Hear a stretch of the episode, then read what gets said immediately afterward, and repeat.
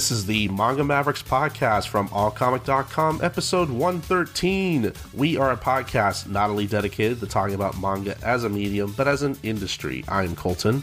And I'm Lum Ramayasha, and today it's time to do do do do do do and there's no backing down. The heart of the cards is where magic is found. We've talked about the series before, but never quite this way. It's like an all-out rave with guests that are great. That's why we are talking about Yu-Gi-Oh! The king of gaming manga, card gaming manga that is. And we've got some great guests on to talk about it. We got letterer Brandon Bovia, a huge Yu-Gi-Oh! super fan, and we've got Jason Thompson, the original English editor for Yu-Gi-Oh! for Viz Media and Shonen Jump. And that is going to be an exciting conversation we had with these folks about three hours going over the entirety of the original 38 volume manga from its beginnings as not quite a card game, but a series of like crazy debt games to the final Millennium World arc, and then a ton of questions from you, the fans, as well on the series. So, ton of fun, and I'm super excited for you guys to listen to it. Yeah, I, I had a I had a, a lot of fun uh, with this conversation, uh, especially as someone who uh, the previous year was uh, very adamant about uh, reading all of it and recording about it. Uh, I think the I think the conversation turned out really good. Um, a, a, a part of me feels like we we may have jumped all over the place quite a lot, but it was it was still really fun. And you know, like it's one of those things where it's like it's such a long series, almost forty volumes, and there there were places while I was editing that I thought like, oh man, we could have expanded on this a little bit. So you know, it's one of those things where it's like we talked about as much as we could, but I know there's like probably so much more we could have talked about. I think we we barely talked about Kaiba. Really? I feel did we not spend time talking about Kaiba? We, we we talked about him a little bit, but honestly, I think we talked about Joey more. well, it's good to show some love to our Brooklyn yeah team. I mean, uh, in my heart, he's my favorite character, so you know um, he's got a good character arc. And thankfully, we we spend we spend some time talking about that at least. Um, I don't know, maybe maybe in the future I want to talk about Yu-Gi-Oh so much. We'll do we'll do like a Manga Mavericks book club read through on it. I don't know. It'd make a great series for a book club discussion because there is actually a lot of dense themes to unpack in the series. That would be great going volume by volume. Mm-hmm. That's that that's definitely an idea. I can't I can't say that's gonna happen like soon, but it, it's an idea. It might be worth uh, going back. But but for now, uh, I think listeners can look forward to our almost three hour discussion on Yu Gi Oh. Um, no, no news for this episode. Uh, we're just gonna we're just gonna basically get right into the conversation. So I hope everybody enjoys this one. Now let's see here. All right, uh, how about this one?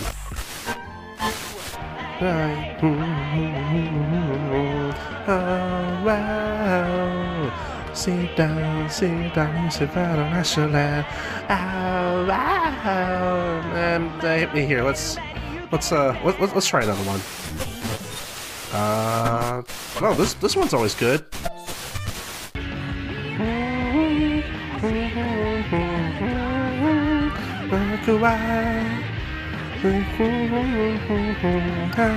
Case of time. Never lose his honor, Sasaka, Kinitao. Here, let's, let's try something else.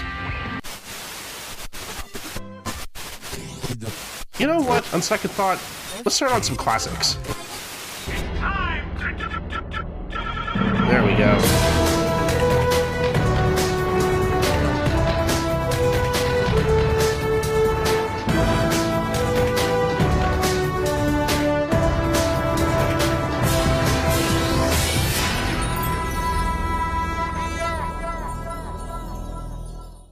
All right, it is finally time.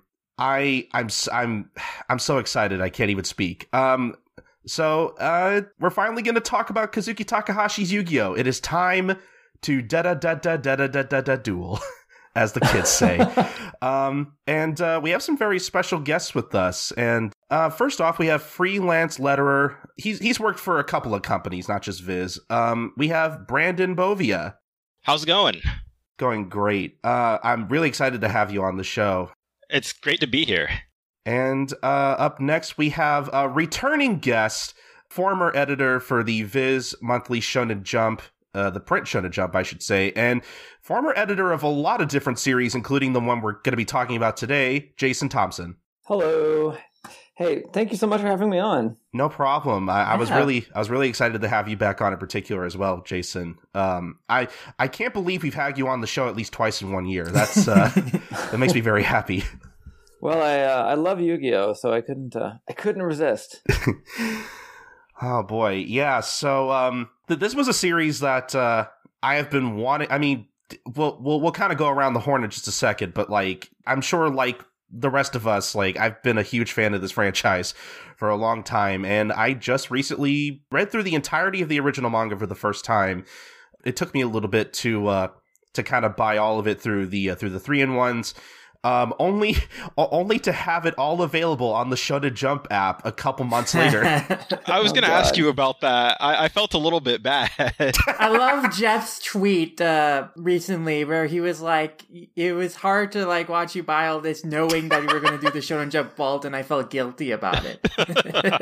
hey, um, Jeff, if you're listening, it's it's no problem. I, I I definitely do not regret sending Kazuki Takahashi all my money. So I mean, yeah, and now you can read them in the bath, so you, you know that's that's that's convenient. exactly. yeah, yeah. Um, but uh, yeah, I mean, I, I don't think Yu-Gi-Oh ne- really needs too much of an introduction. If you- if you're listening to this, you probably grew up on it. You probably played the card game as a kid, but. I I guess just to like give the very basic premise of Yu-Gi-Oh because I don't know how many people I'm, I'm sure more people nowadays are familiar with at least the first seven volumes of the manga or, or I guess like what people would know as like season zero of like the anime or r- r- really that's what like the fandom calls it but like it's its own thing. It's not Yeah. connected because the second series is a reboot of really much the whole thing, incorporating the parts that are net really plot important from the first seven volumes into the duel monsters thing. This is a uh, somewhat of a tangent. I, I know we're still in the introduction phase, but like um watching the first episode of the the anime you know the one that we got that's more internationally known watching the first episode having read the manga is like how did they fit like this mishmash of like five different story arcs into like this one episode? And it is just like it is somehow amazing and incoherent all at the same time and like how how did this take off with a very yeah, I mean they I think it's just the strength of Kaiba as an antagonist that he is just so immediately interesting in how much of a jerk he is and just the cruelty of him ripping up Yugi's uh, grandpa's blue eyes white dragon and the satisfaction of him being defeated by Exodia. Like I think that immediately hooked a lot of us when we were kids. Very, very, just very a very true. simple conflict between Yugi and Kaiba in that first episode. But it is super interesting how in that first episode, the you know anime series we all watched as a kid, like they combine both the first and second Kaiba duels, basically like elements from both of those, which is really the most essential things they really need to do to set up both the idea of duel monsters and the storyline they're about to go into, considering how essential Kaiba was. Yeah. I mean, I, I'm sure we'll talk about it probably all throughout the discussion, but uh, as much as my feelings have changed since I've gone back to watching the Duel Monsters anime through Crunchyroll, and now that I've read through the original manga, I, even, I have even more thoughts, you know, as it stands as like an adaptation, but like. But but I, I- I will give the first episode of the anime this like I, I think they did a good job like all things considered Yeah, yeah. That, Yeah. that it's not an easy thing to do to like introduce everything. Yeah, watch, watching as a kid, it didn't feel rushed. Not having any Oh, yeah, yeah, yeah. awareness that it was adapting two different encounters with the with Kaiba in the manga, like it felt like a coherent twenty-two minute episode. Yeah, and the original anime series that's based on the beginning of the manga that's never been translated or released officially. No. Right? no no, it Not hasn't, e- officially. it hasn't even had a Japanese re-release, to my knowledge. Wow. Like I think it's stuck on like VHS Oh my it's goodness. pretty buried.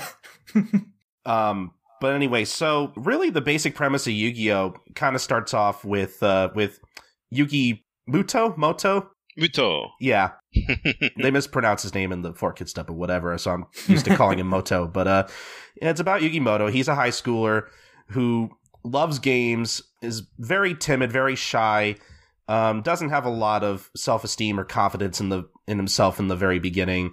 He basically assembles what is called the Millennium Puzzle, which apparently, which I'm still surprised it takes him eight years to put together. It must be a very hard puzzle.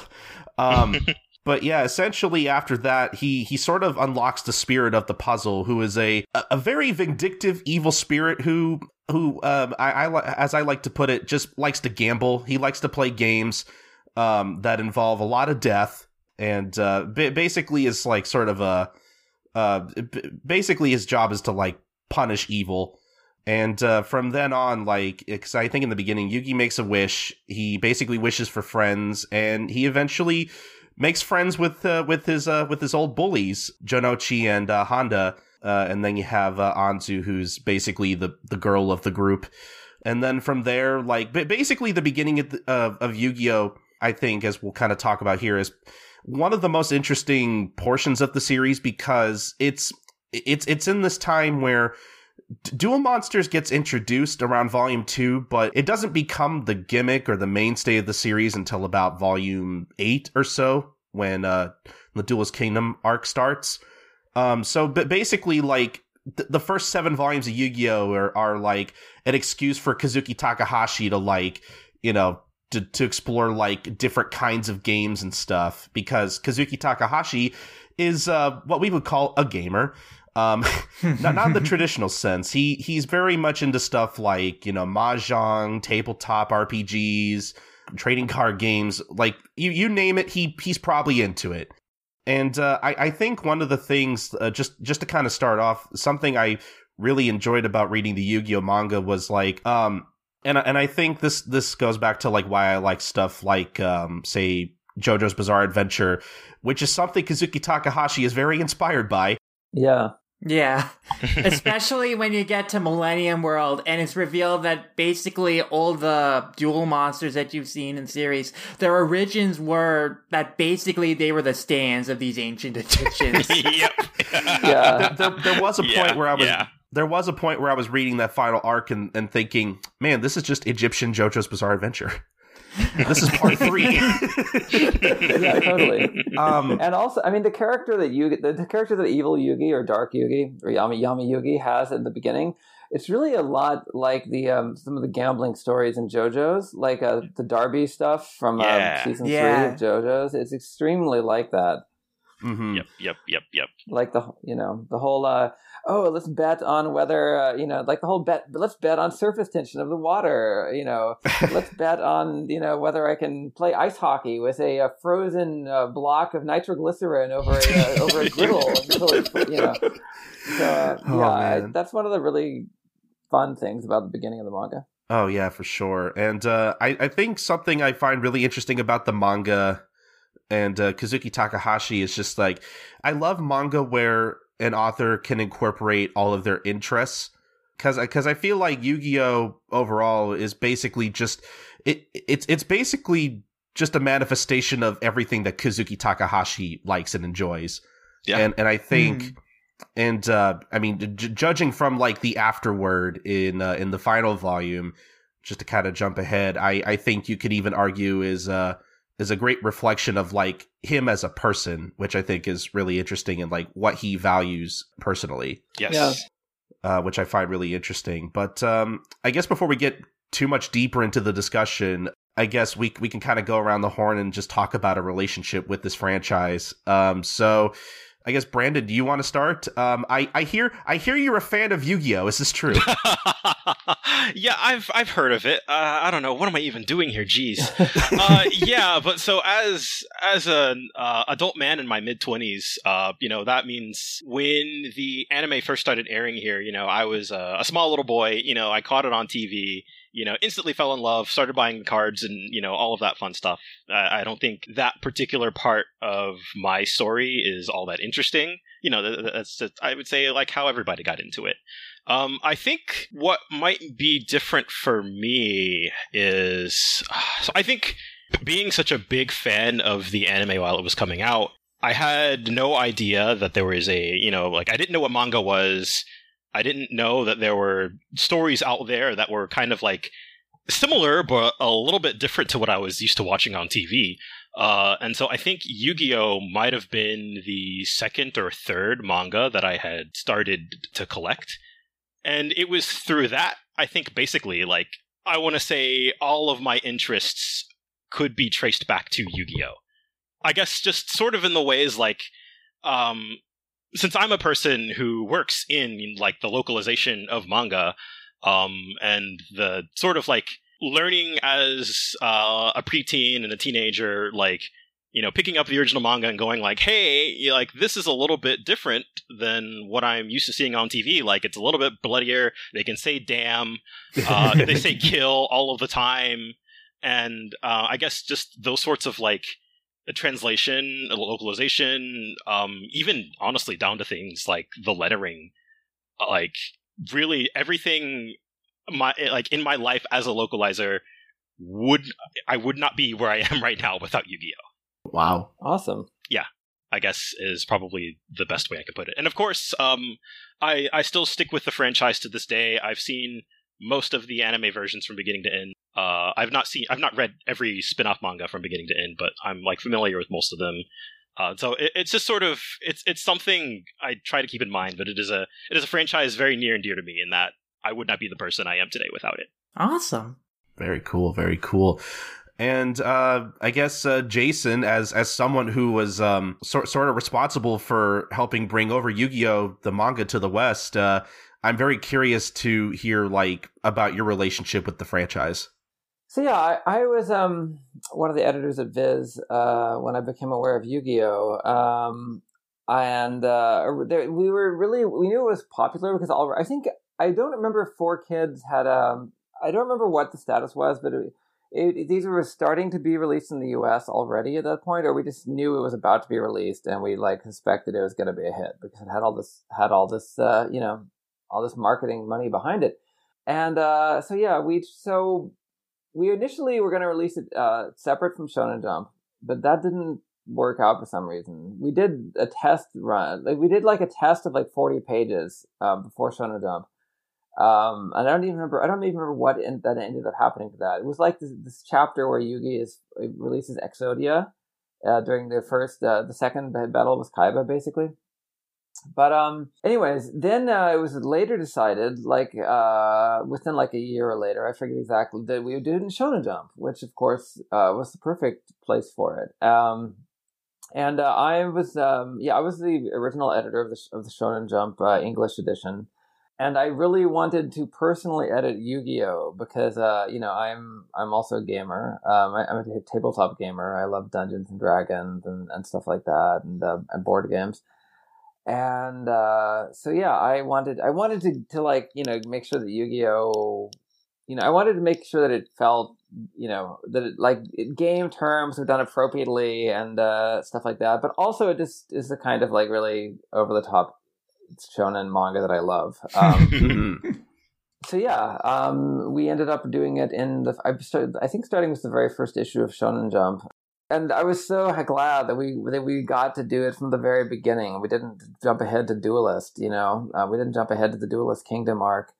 And I honestly don't. I, I think that Shueisha was as much behind that as we were because they, um, because you know Takahashi wanted the whole manga to be translated, and I think Shueisha did too, and, and we did too, and uh, so so it all so yeah it was, it was it came together perfectly, and of course we got to do a lot, like you said, we got to do a lot of stuff in the um you know we got we got to make it more violent and less censored than the than the like the 4Kids anime. Yeah, mm-hmm. yeah. Like I'm like reading through some of this stuff. I'm I'm kind of shocked at like what wasn't censored.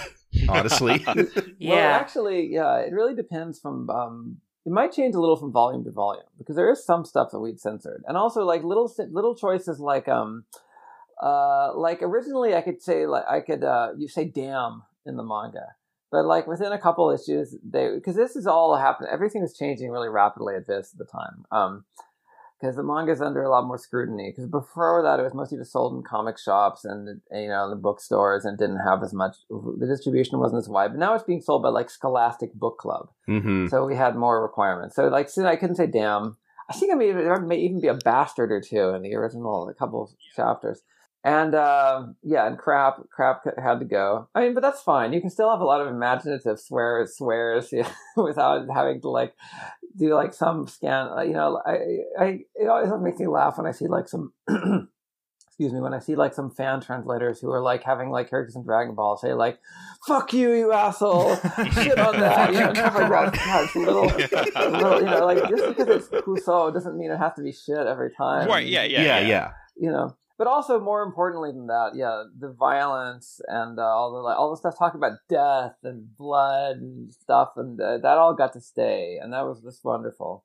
that was a very pivotal thing for me growing up. Uh, like just sort of finding out, even even if it wasn't like the cursing in particular, you know, just uh, like finding out that there is this whole other version of Yu-Gi-Oh that's just like it's just a little bit, even even a lot of bit at times more like it can. It, it, the fact that it's allowed to go a little bit further than the anime on TV ever was was just I think sort of hugely influential to how I saw localization, or or I would even go to say like being introduced to the concept of localization growing up, or even something as minor as the manga using like the Japanese names for a lot of the characters and stuff like Yes. that. Yeah, yeah. Yeah, and I'm really glad we could do that. Although, as you probably noticed, we did end up using, um, and I think that I actually, I think it was my decision, but we used the uh, card names that were the the Konami uh, card names. The Upper Yeah, Deck so Yeah. like Slifer the Sky Dragon instead of the original name Osiris the Sky Dragon. Yeah. Was that a mandate from their side, from the like Upper Deck Konami side? Well, I think I'm trying to remember, but I believe I actually kind of wanted the cards to use their names. I, but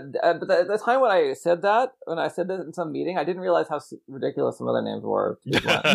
Um, the Sky Dragon is literally named after a producer at Four Kids. Yeah, the weird thing about that one is why did they feel the need to? Because I, I assume they changed it because maybe Osiris sounded too like religious or or I think so, yeah. But or maybe they just wanted to. just Maybe it was just a. They just wanted to put Slifer's name in there. Yeah, I just wanted to give him a shout out or Like, well, wait, you know, it could be raw Slifer the Sun God, but let's make it Slifer the Sky Dragon. I mean, at least the editions I have, I, I have the uh, the three in ones that were released uh, recently that that collect the entirety of the series and don't have any of the uh, sort of arbitrary like um, uh, d- divisions. And and I I Uh, mean, we were yeah. talking about it in our interview with Jason earlier this year, but one of the reasons they did split Yu Gi Oh! and Duelist initially was so that they could release more of it faster by having like no, three yeah, and I, I don't, I don't. I, I that that was that wasn't me, you know, uh, disrespecting, you know, any decisions that were made. I totally, I totally get like why those decisions were made, but but it, but as a as a collector, it is kind of nice to just kind of have it all in one set or whatever. Like I, I, I appreciate the consistency. Um, that that that's the angle I'm coming from here. Oh Um, yeah, I mean, I don't, I, don't care. I don't care. I don't care either way. But but yeah, the three in ones are great. I love I love omnibus editions. They're such Mhm. they're such a good value. Mhm. Yeah, huh. But uh, I, I was I was gonna say uh, they at least as far as I've read, like it's not like they completely omit the original name of the god card. Like you still see Osiris They mentioned in there. sneak So in Osiris when they can. when Yeah. the context of it being uh, based on an actual god Yeah. comes up, they can sneak that in. yeah, That was actually Yeah. a decision I really enjoyed uh, as well growing up, because oftentimes, yeah, in in the manga they'll they'll do this thing where it's like, you know, I summon English card name, comma Japanese card name, and I'm like, okay, there it is, like without you know completely getting rid of that, but is also still sort of like, uh, I, I guess sort of like brand consistent at the same time. Yeah, um, I don't know if actually, you know, I only have I don't have all the omnibus editions. So, do they have the um, lists of cards in the back that that show the Japanese name? they do. Yeah, that's that's still kept. Okay, good. Okay, that's really cool. Yeah, I loved that growing up. Yeah, I I thought those were interesting. Yeah, those were fun to do. I mean, they required a lot of. It's, I mean, we had to do a lot of digging to figure out whether some cards are real or not. Because of course, there's some cards uses that are just that aren't real, or the or or the the way they work. Of course, often the way they work in the game is It's totally very, very different different. than the manga. You know, hmm it'd be so re- insanely overpowered if they actually worked the way they do in the manga. hmm for sure. Yeah. Um, but I guess was was there anything else you wanted to mention, Jason? Oh, uh, yeah, not really. So I worked on, I, well, basically, I edited all 38 volumes of the original Yu-Gi-Oh, and I edited worked on Yu-Gi-Oh R, um, which is you know like the Pegasus, the like sort of like the Return of Pegasus Yeah, story. basically. um, although not really. I've always seen that around, and I unfortunately I, I didn't get a chance to read it. That that might we we might have to do a separate show on that one, maybe uh, if it warrants discuss. I don't know. I don't know if like I don't know if it warrants that much discussion. Yeah, it's I a mean, quick things about it that are interesting, but- um, and I did a little bit of work on Yu-Gi-Oh GX. Um, and so I've looked. So yeah, for me, what I really, I really, you know, I think the first original series is great, um, and I don't really care so much about any of the spin-offs. Um, that's fair. Yeah. I mean, because I, I, I like the I think the character arc that he does that you know, Takahashi has in, in Yu-Gi-Oh is is one of the really great things. And I mean, and I just I, I haven't stuck around any of the other series to, well enough to know if he does anything that interesting. But also, to be honest, the world that he's built he builds kind of gets a little away from me because it becomes increasingly like. Uh, it comes it becomes increasingly like everything in the world is about duel monsters. Yes, yes. The whole society revolves around card games, uh, and the whole universe um, revolves around card games, and it it all starts to get a little bit ridiculous. And it's not like that in the original series, even when it becomes about duel monsters. Like you have in Battle City just a short scene of like pedestrians wondering why are all these nerds Yes. here crowded around. Yeah. I love that moment. it's like, what the hell are these people wearing? Yeah, like it, it gets to the point where um, in Dark Side of Dimensions, I'm pretty sure it's mentioned by Aigami near the beginning of the movie that like basically without a without a deck of trading cards, you were not a resident of Domino City because that's just how powerful Kaiba is at this point. Gosh, I mean, I wonder if someone could do like this, like a Yu-Gi-Oh extended universe thing, where we watch how society changes over the hundreds of years of Yu-Gi-Oh, the Yu-Gi-Oh world. If it all, you know, I don't know. It's solely due to the influence of Kaiba because he just has that much uh, capital to change an entire city to bend to what he likes, and then that much influence worldwide to make everyone else in the world obsessed with this game. Maybe it's it's a world without war. You know, it's like it's like some 1970s science fiction movie or something. You know, I mean, that is Kaiba's motivation. Oh, is it is that true. like he hates war. Like as a kid, like he designed the holographic system later used for duel monsters battles, and then his father Agozaburo sold it to the military industrial complex, and he absolutely hated that. And his goal is to make like bunch of Kaiba lands all over the world where kids can go and have fun because you know he's very motivated by his and Mokuba's very miserable childhood and how they would find solace by playing games with each other. Hmm Uh, he- he- hearing you say that out loud, it, it kind of makes me think of like, um, kind of makes me think of like the first Iron Man movie because of uh, Tony Stark's kind of arc in that movie.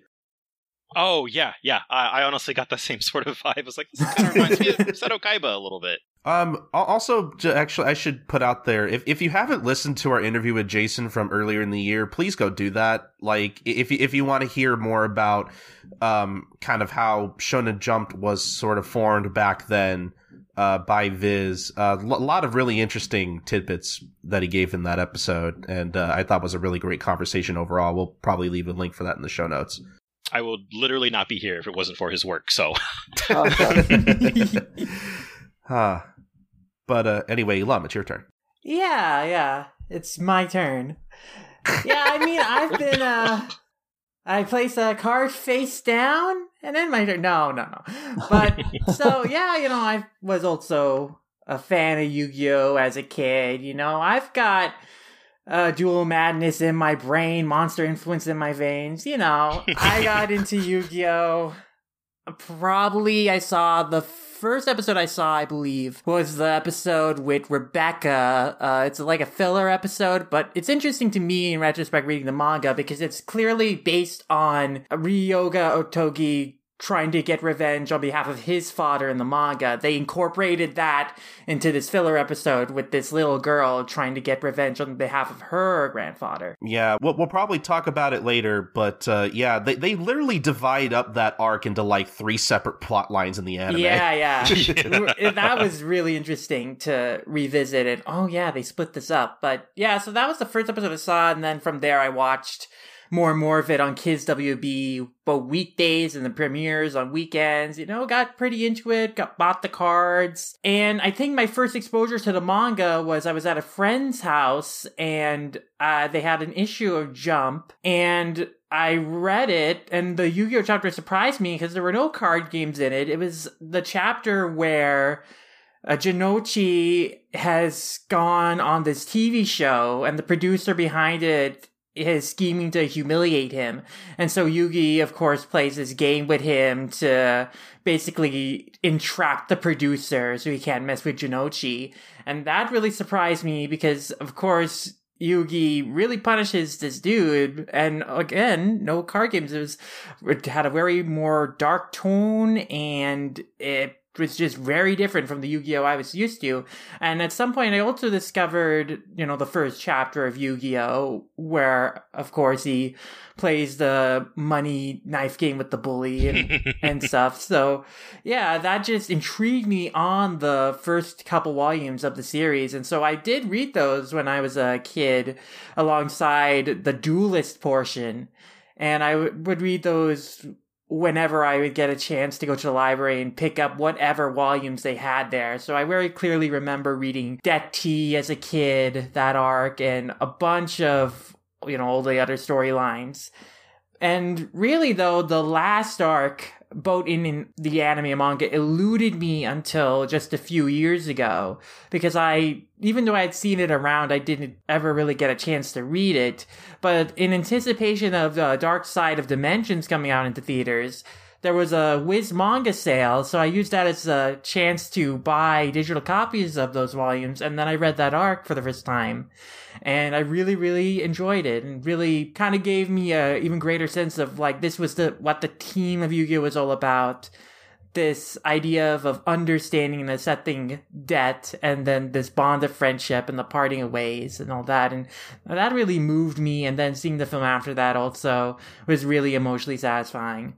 But i've always been you know a fan of yu-gi-oh since I was a kid, and I've seen the other spin offs like Yu Oh! GX. I used to watch a ton when it was airing like weekdays on Miguzi back in the day. Oh man. And then when it moved to Toonami Saturdays and stuff. And then 5Ds, of course.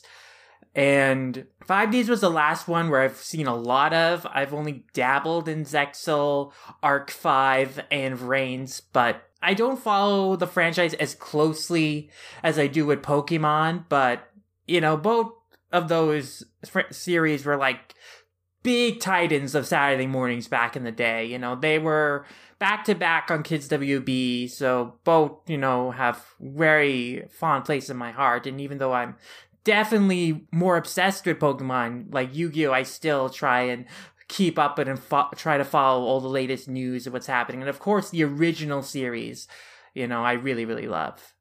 Yeah, for sure. Um, and so yeah, I guess that leaves me. It's uh, it's my turn now. I draw. Um, Mm-hmm. Woohoo! but uh, um, so yeah, a Yu-Gi-Oh is obviously it's a it's a franchise that's very close to my heart. Even though I, I'm I've mostly kind of fallen out of the card game at this point. I and see this this is where things get kind of fuzzy for me because I remember I remember catching episodes of it just kind of sporadically.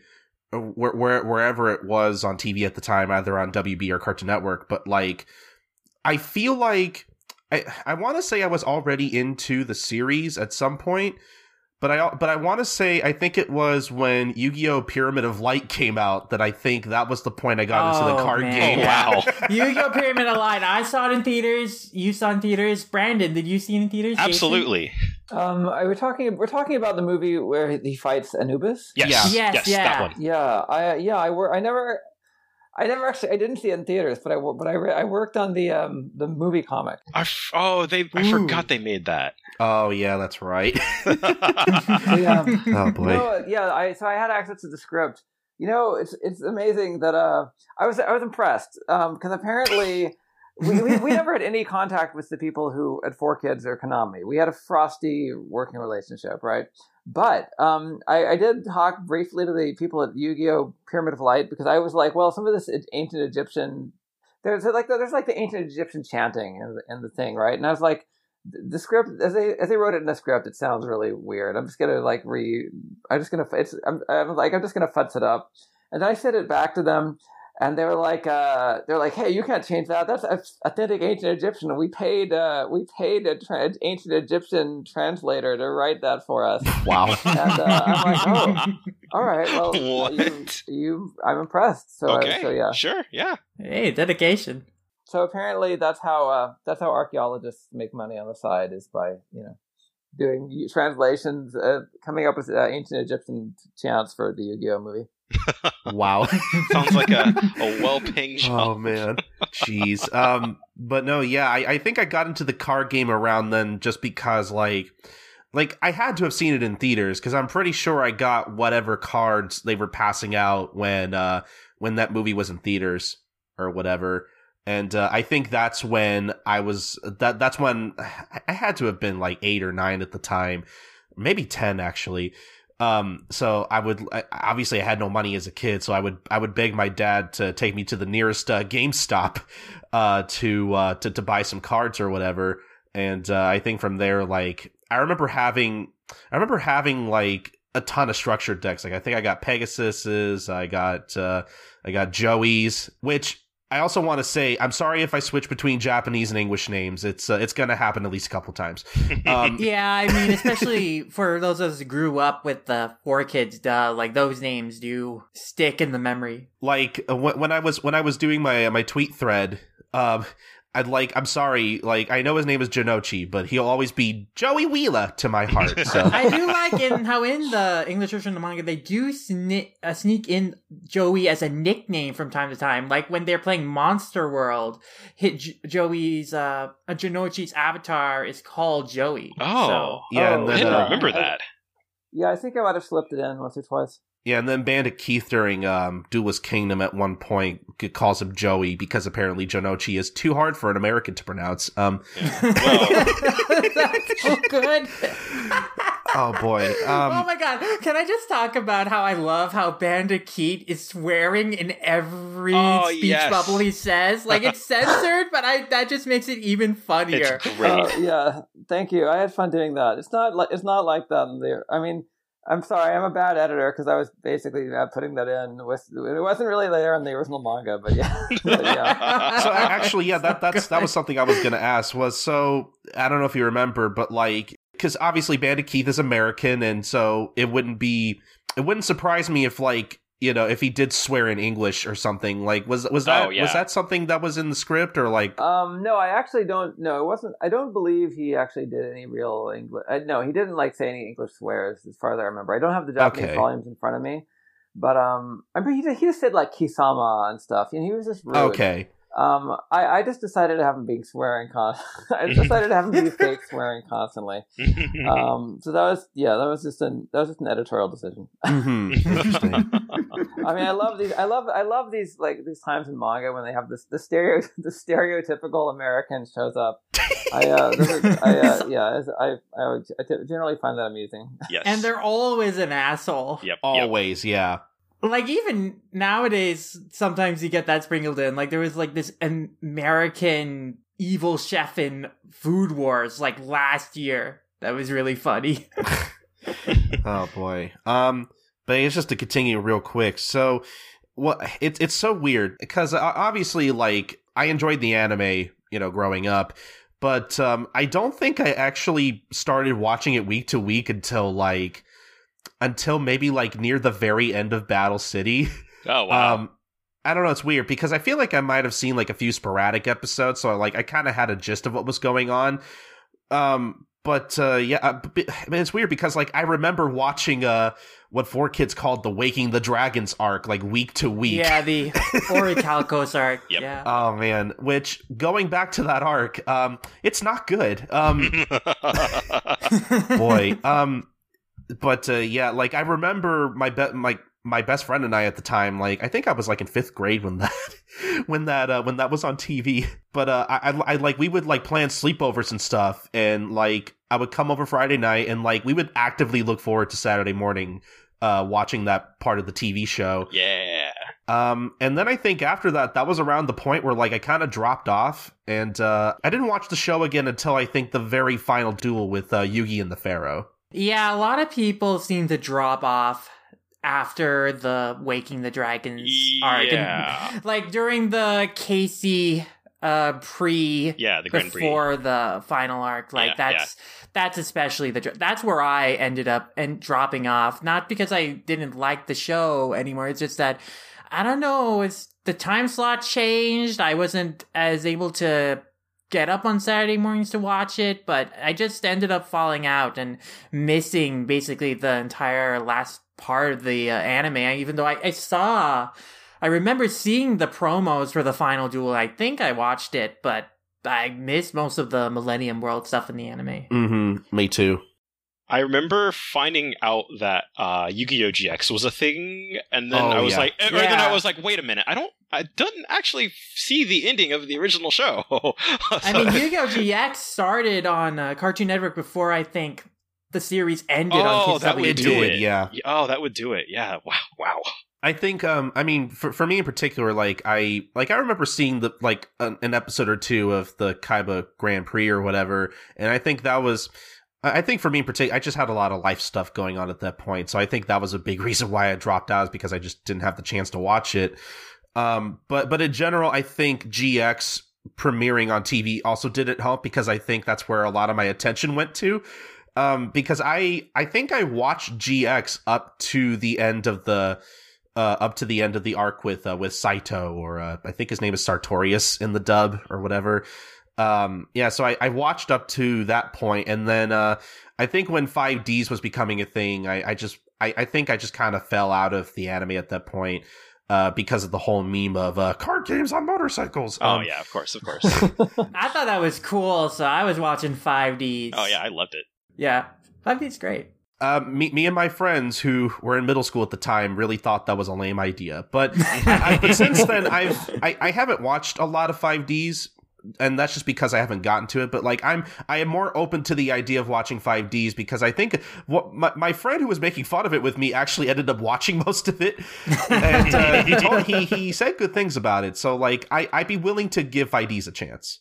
A- uh, anime anime wise, uh, bias here because well, Yu-Gi-Oh! 5Ds might be like my favorite anime of all time. Like Really? number one Oh. on top.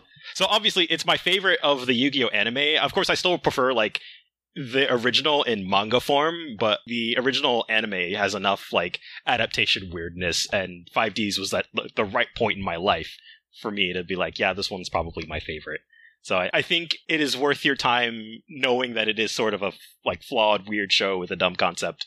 Hmm. Yeah, it's de- it's definitely on my list. Um, but yeah, I think after that, like I fell out of the card game, and for a while, like Yu-Gi-Oh was a, is is something that like I really love. Even though, like for for a bit, I don't know, it's weird because like even though I fell out of the card game, like it was still always a part of my life. Like I, I don't know about you guys, but like you know, at, at one point I became a huge fan of um, LittleKuriboh's, like Yu-Gi-Oh Abridged Oh yeah, Yeah, of and, uh, yeah, around that and time. uh i'm I, I think for me that was uh, like when the anime had stopped and like when i fell out of the card game like that was like i think the one thing kind of keeping me like interested in the series um or at least that was like one way that was still a part of my life. And then uh i'm trying to think. I think um at some point when i got into high school like i i read through the first six volumes of the of, of the manga. I read up to death t initially. Um like I, I was that shitty kid who uh would come to borders and just kind of read the manga and then leave. I wouldn't buy it. Yep, didn't yep, yep, like I, I I would I would buy something at the cafe, but I wouldn't I wouldn't buy the book. Um, but uh, yeah, I read I read through most of the beginning that way, and I was like, oh my god, Yu Gi Oh is so cool. It's so edgy and mature, or whatever. Um, but uh, and then I, I re- really I think um, and like like the franchise is uh, is always something I've kind of like thought about. Like I think before I read the manga, like in its entirety for the first time, like I kind of saw Yu Gi Oh as this like uh, like oh like it's a really really fun dumb card game anime that I really like. And now now that I've read the manga like it's it it feels so much more profound to me than that what with like the kinds of themes that uh, Kazuki Takahashi dabbles in and whatnot which we'll get into a little bit. But uh I think what really got me back into it was a combination of like the Duel Links mobile app and then uh and then Dark Side of Dimensions was uh something that like I don't I don't know. It was just like I man, Dark Side of Dimension seeing that in theaters was like was was an experience and uh, yeah, boy, totally. Let me can I ask you all a question? Did you were, were you aware of Magic the Gathering or Yu-Gi-Oh first? Yu-Gi-Oh first Uh, definitely. Yu-Gi-Oh. Yes. Yeah. I, no, okay. I mean, I also knew of Magic the Gathering around the same time, but unlike the Yu-Gi-Oh card game, I never ended up playing Magic the Yeah. Gathering. Same, same, same, same. I've played Magic the Gathering maybe like once or twice and I, I think it's fun, but uh again at this point I'm just I'm just not super interested in TCGs at this point anymore, unfortunately. Uh, honestly, honestly, neither am I. But yeah, I mean, I, I mean, I, I'm old, I'm old, so I played Magic the Gathering like when it came out, and um, when I first became aware of Yu-Gi-Oh, it was from other people at Viz. This is like a, couple of years before um, it was published in Shonen Jump. This is like the late '90s. Other people at Viz were like, "Hey, have you seen this stupid, this stupid anime? It's just a ripoff of Magic, Ugh, you know." and uh, nobody wanted to work on it. Everyone was really down on it, and um, and finally, I was like, "Fine, I'm, I volunteer. I'm gonna I'm gonna work on work on Yu-Gi-Oh." Um, I mean, I'm so somebody would have done it. I'm not saying like I'm, you know, I mean, they were gonna publish it. I'm not saying like I'm the genius who had the idea to publish Yu-Gi-Oh. But uh, but yeah, I mean, it is really funny to me how it's pretty obvious that the whole originally Duel Monsters is just like him putting magic in in it under another in the manga under another name. Abs- yeah, absolutely. yeah, I mean, it was originally called Magic and Wizards. so- Yes, yeah. yes. Yeah, I'm glad I was able to get away with that. Um, and I, often, I often wonder whether Kaiba's name is a reference to Wizards of the Coast.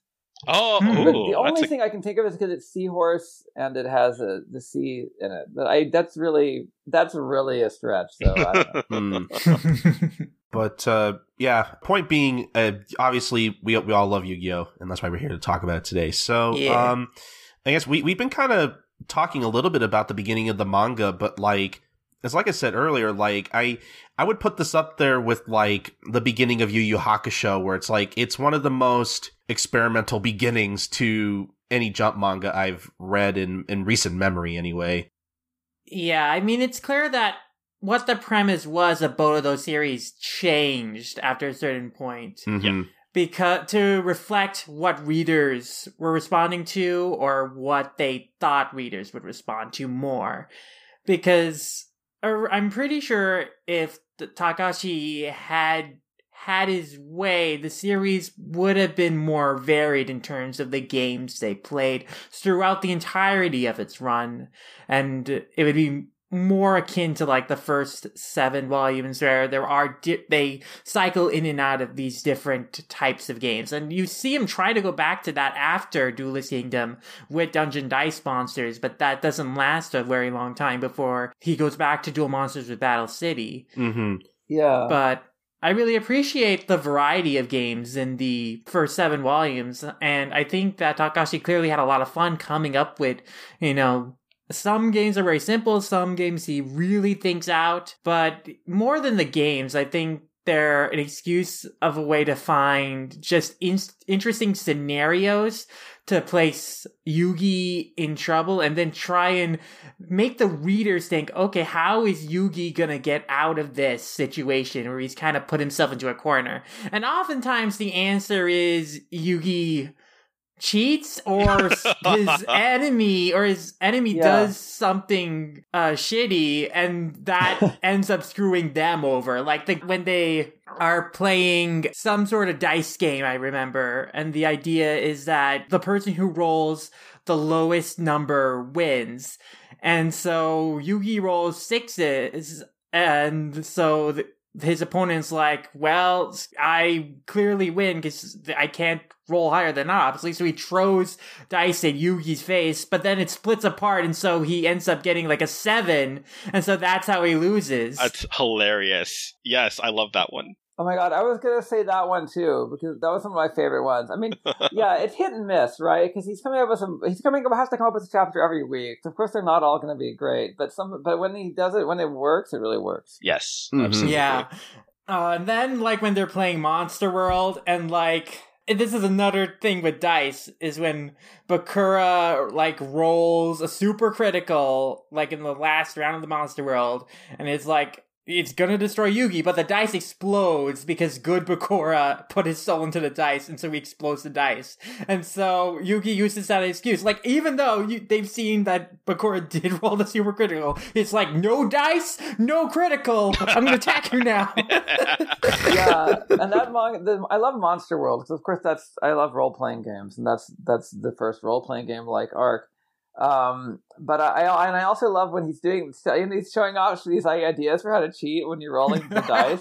And, and he's like, well, if you the the uh, it's a ten sided die, so the highest the ten is only on um basically if you if you roll it a certain way, the dice will never flip over. You will you will double your odds of, of winning. And then the other trick is that if it looks like the die is going to stop and the number isn't what you want, you kick the table. You like knee the table so it keeps rolling. Like yes, I'm sure that would you know that I'm sure that would totally be accepted in any like yeah gaming scenario. Like flip the flip the table over. Oh boy. Um I, I think I think I said on Twitter that uh I I think I would have been very I think I would have been extremely okay with reading at least another volume or two of D and D by Kazuki Takahashi. Oh, absolutely. yeah, I mean, he kind of brings it back towards the end in a Mhm. great kind Which of I was not callback that- expecting at Yes. all. Yeah.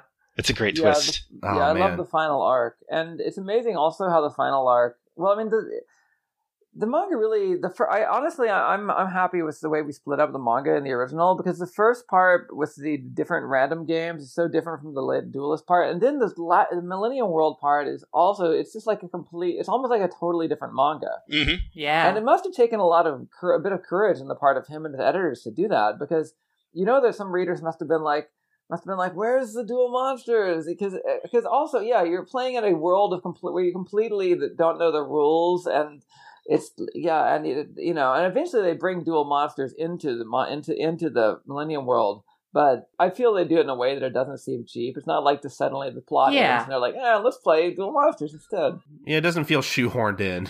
I mean, there's only one real full duel in the Millennium world, and that's Yugi, the good Yugi versus evil Bakura, which is showing off his character growth. Like Yeah. he's dueling Yeah.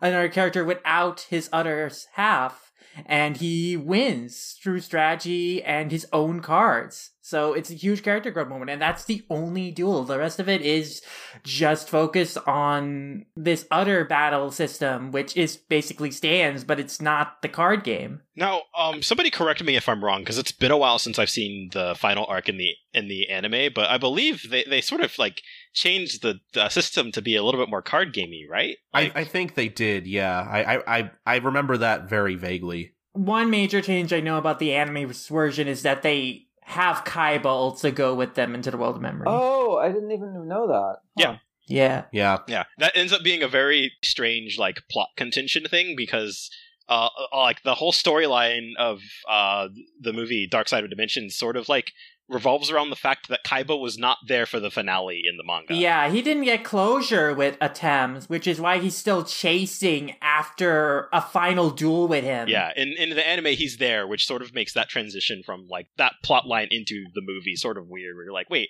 I thought you know, you, oh, you would have thought Kaiba was there, but oh, right, in the manga he wasn't. So, yeah, it's a very minor change. But it's very clear that the movie is ba- is like a sequel to the manga Oh, more yes. so to the anime continuing, especially Yeah. because Yeah. they reference manga things that weren't in the anime, like Ryoga Togi's father is there, and they're working like at a hot dog shop now. So like it's very much uh, based on manga things. But also speaking of Dark Side Dimensions, it uh, does actually clarify some things I think Takahashi wasn't able to explore in the final arc that he had set up.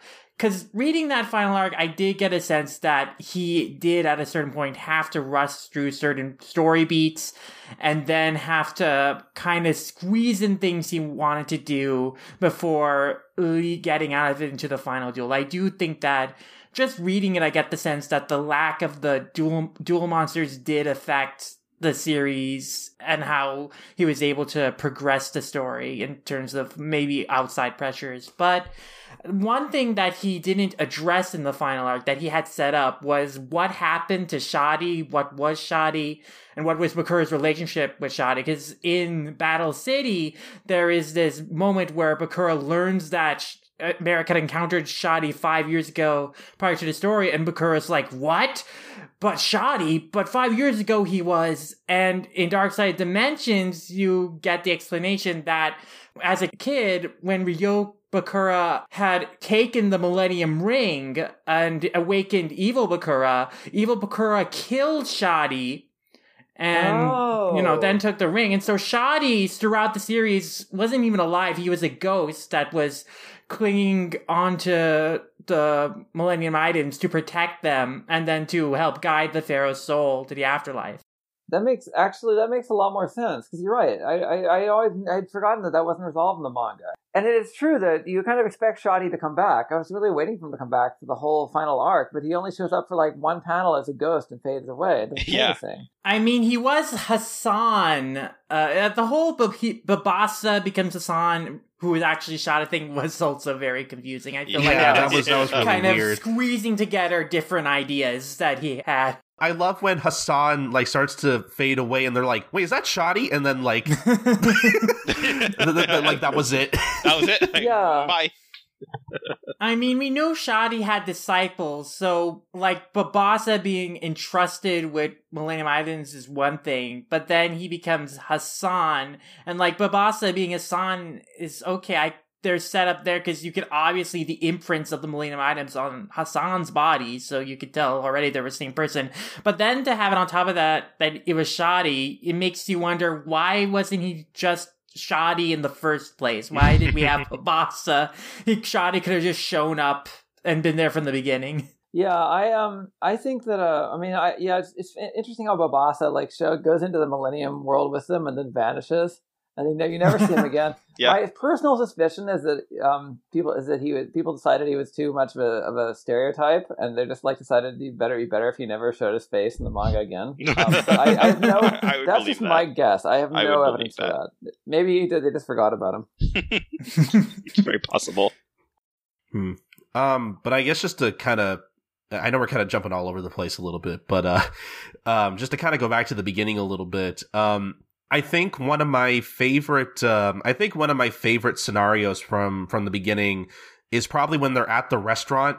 Yeah, that's super memorable. And uh, Dark Yugi has to face off against the criminal who escaped from prison or whatever. Yes. Oh yeah. Oh, that's, and, a great, that's a great and, one. And he basically is like, "Okay, we're gonna play a game. You can only use one finger." And it's like, okay, well, I'm going to use my index finger because that's obviously my trigger finger. And then Yugi's like, oh, I'm going to use my thumb and he like lights up his cigarette and just drops the lighter on his uh uh on his uh, on his gun hand or whatever. So so now he's in a situation where it's like if I shoot my gun, this lighter is going to fall off my hand and land into this overflowing uh, cup of uh, alcohol that I'm trying to drink or whatever. and he just sets him on fire. You think that the easy solution to that is to put his bottle down and like very carefully wipe a- away like all the the alcohol, or, or at least like move his hand out from over the alcohol. Yeah, like you can't move uh, any other finger. No one said anything about your arm or your or your hand or yeah, like it's it's a good thing this guy's an idiot. Oh yeah, oh, but um, I, I, I think I think out of all of them, that's like the one. I think um, because uh, actually I'm I'm just remembering. I think when uh, when I was in high school and I used to I used to kind of head my my high school's anime club. I think I remember actually showing this episode of season zero to uh, to, oh, yeah, to my club yeah. members and them just being like, what the fuck is this is Yu-Gi-Oh? um, e- even um, even our like supervisor, our teacher heading helping me head the club was like, "You sure? You sure this is not like too violent or whatever?" Like Uh, he, had, he had some misgivings, but still ultimately let me kind of show whatever I want as long as it didn't have sex. So it's like whatever. Um, but yeah, no, like I, I think I think out of the beginning, this is like the one that really stands out to me. It's just like, wow, this shit is really violent sometimes. Um, that and um, that and the one where um, Yugi and Joey face off against a yo-yo gang, yes, the yo-yo. Yeah. which um, you know, there are parts of that little mini arc that like should not be as cool as as they are. But like, like I think it's like when Joey tries to save Yugi, but then like he gets just pelted with all these yo-yos, and it's like, you know, it- like it, it's the kind of thing that should be like super silly, and it is. But you know, Joey has this whole thing where it's like, you know, if you're not willing to die for a friend, then you know, whatever. It's just, it's it's it's really touching in a weird way, and I appreciate that. Yeah, it's a good character development moment for Joey because he's standing up to Hirutani, his like former gang boss leader. You know, he's protecting Yugi, his friend, and you know, standing up to this guy who used to have so much power over him. So it's a really cool moment. I I think in in some respects that's sort of like the strength of the of the themes of Yu-Gi-Oh that come through very well in the manga where you have like the situations that the characters find themselves in can be like off the wall incredibly ridiculous but like the the themes and the struggles you know that the characters go through are still very relatable. Mm-hmm. They're still very human. Yes, yeah.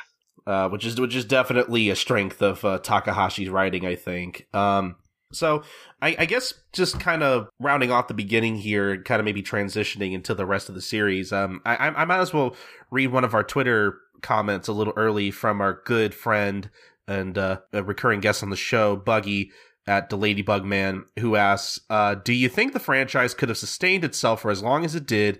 Had it not switched to focusing almost entirely on duel monsters, do you think the shift hurt the series or improved it? Oh, that's a good question. Well, I think that just reading the series itself, like I don't think there would have been a Yu-Gi-Oh franchise if it didn't make that switch to duel monsters. Mhm. Like reading the early es- early early parts of the series especially, like the first two volumes, you can kind of tell once you get to the Shadi arc at the beginning that there was that felt like a sense okay i need to do something climactic around this moment because there is a chance i might not make it past this these next couple weeks Yeah, and then exactly, yeah, right totally. uh, just a few weeks after the Shadi arc ends you enter into Death-T which is a long arc that brings back a previously established character and, and you know it seems like a really big push to do one long form really serious story arc that incorporates all the characters and then ha- focuses on a really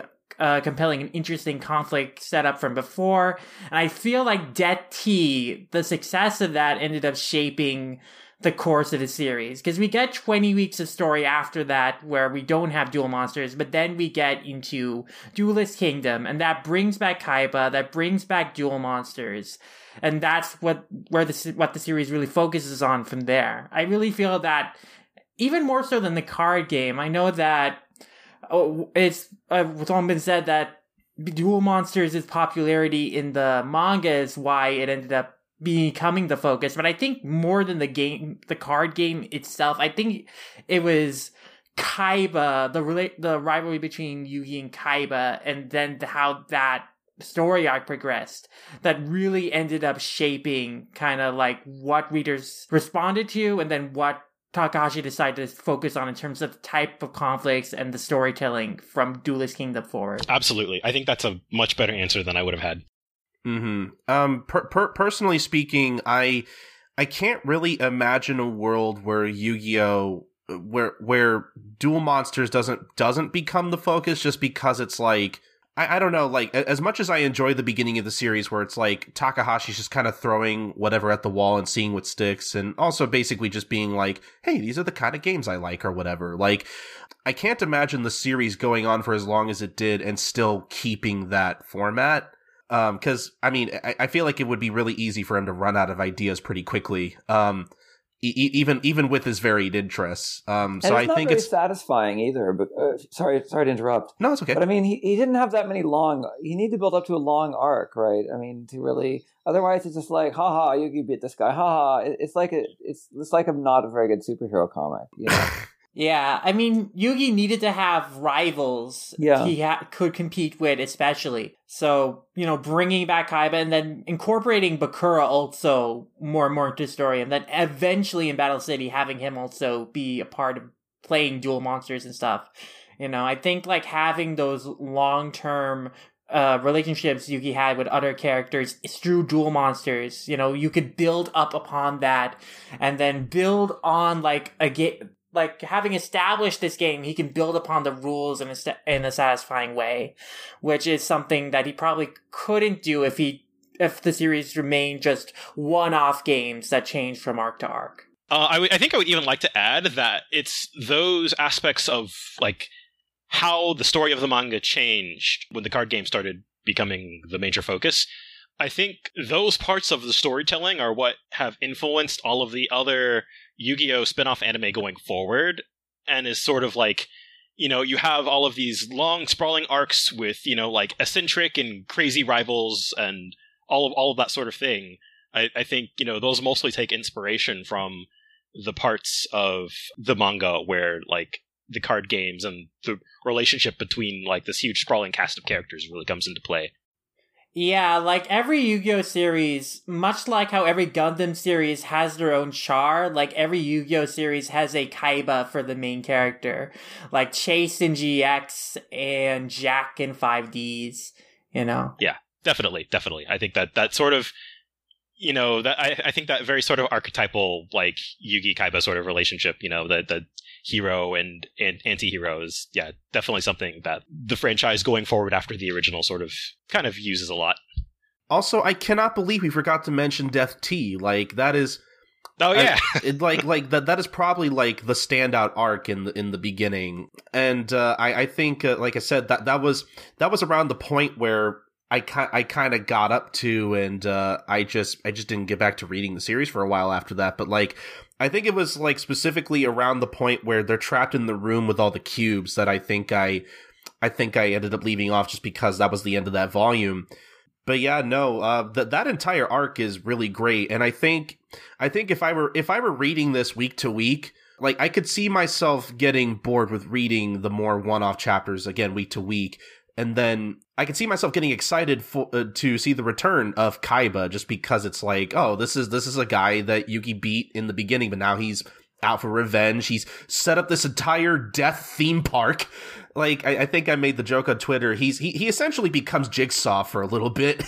Yeah, it's really funny to me how completely Kaiba's character was reworked in Death-T because originally in the, his first introduction, he's just clearly supposed to be a classmate of Yugi's. This whole idea that he's the super rich heir to this mega corporation and he still goes to school.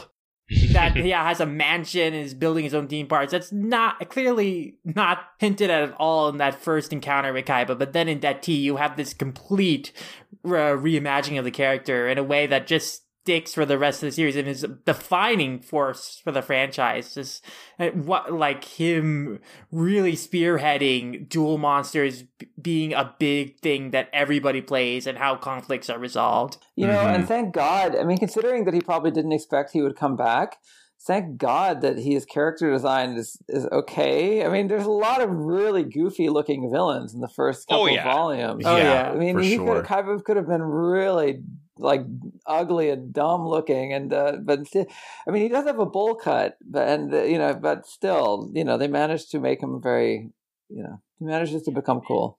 Yeah, they managed to transition him from creepy to more stern looking, but ki- kind of handsome-ish pretty seamlessly. He also manages to grow at least a foot or two in height over the course of the series. Yes. Huh, and, and he gave him a sweet ass coat too. Oh yeah, Yeah. of course. The, the code is Um, also very iconic. Very yes. Um, but I think I think just beyond like all the stupid death traps that Kaiba puts them through. Um, oh, and uh, but before I go on, uh, Buggy also left us uh left us another comment that I wanted to rehear while we're talking about Death T, where he says, uh, "Also, it was fucked up that the early manga featured a baby killing a man by shitting on him, or what." That was pretty funny, yeah. But Joji, yeah, that character just shows up for that arc and never comes back again. Yep. Uh, he he was funny for, for being like kind of like this antagonist within the protagonist group that was like constantly trying to screw them over, but then sometimes they could use him for his advantage, like in that instance where they beat the old man by having him just defecate on him. Or when um, Honda or uh, Tristan, as we know him in the 4Kids dub, uh, you know, kind of uses him to uh, take out the two guys in the uh, in the laser tag thing, Oh yeah. Yeah. which which is which is single handedly Honda's only cool moment in the entire series. Which No, him sacrificing himself to have the others escape the room with the falling That's true. blocks and That's then him true, being yeah. left behind. He like gets a. Honda is at his best in the Death-T arc. He really doesn't get as He much peaks. chances to shine after that. no, 'cause he, he's really like the most normal guy out of the entire group. Really, Yeah. um, which there's nothing wrong with that, but um, and I don't know, maybe, maybe I don't know. if This is a, a debate we want to have, but like, I legitimately, I've legitimately wondered to myself who was like the least interesting character out of the group, either him or uh, Anzu or uh, Téa. Yeah, Uh, uh, give or take. I feel like Honda, at least early on, there seemed to ha- be more going for him in terms of being this heroic, more heroic and character. Like he was always like, even in a Duelist Kingdom, like he really wanted to help Kaiba and rescue Mokuba and stuff. So he went off his own to go find where Mokuba was and you know rescue his body. which I thought was a really good like character moment for him.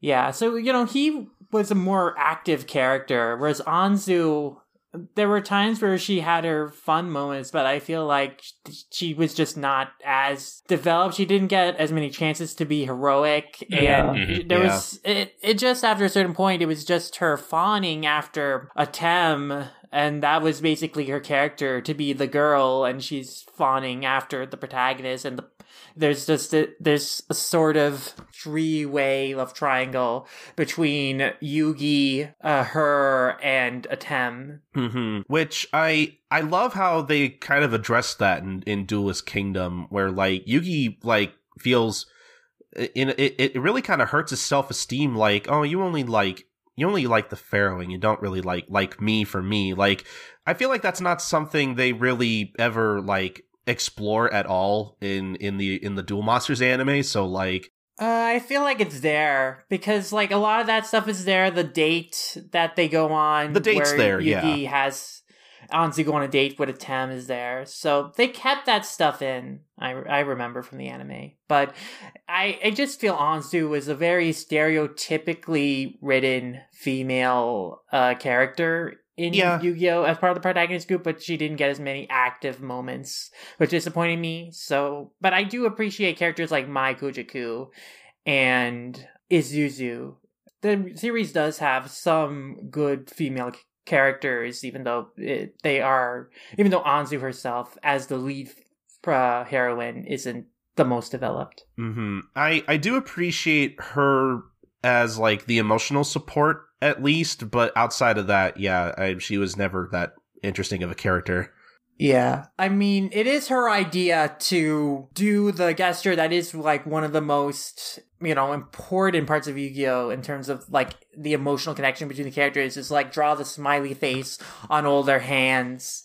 And, you know, that's the connection between our protagonist group and that comes back into play in Duelist Kingdom and, you know, the Yugi's friends standing up for him inside of Pe- uh, his mind to prevent Pegasus from peering into his mind.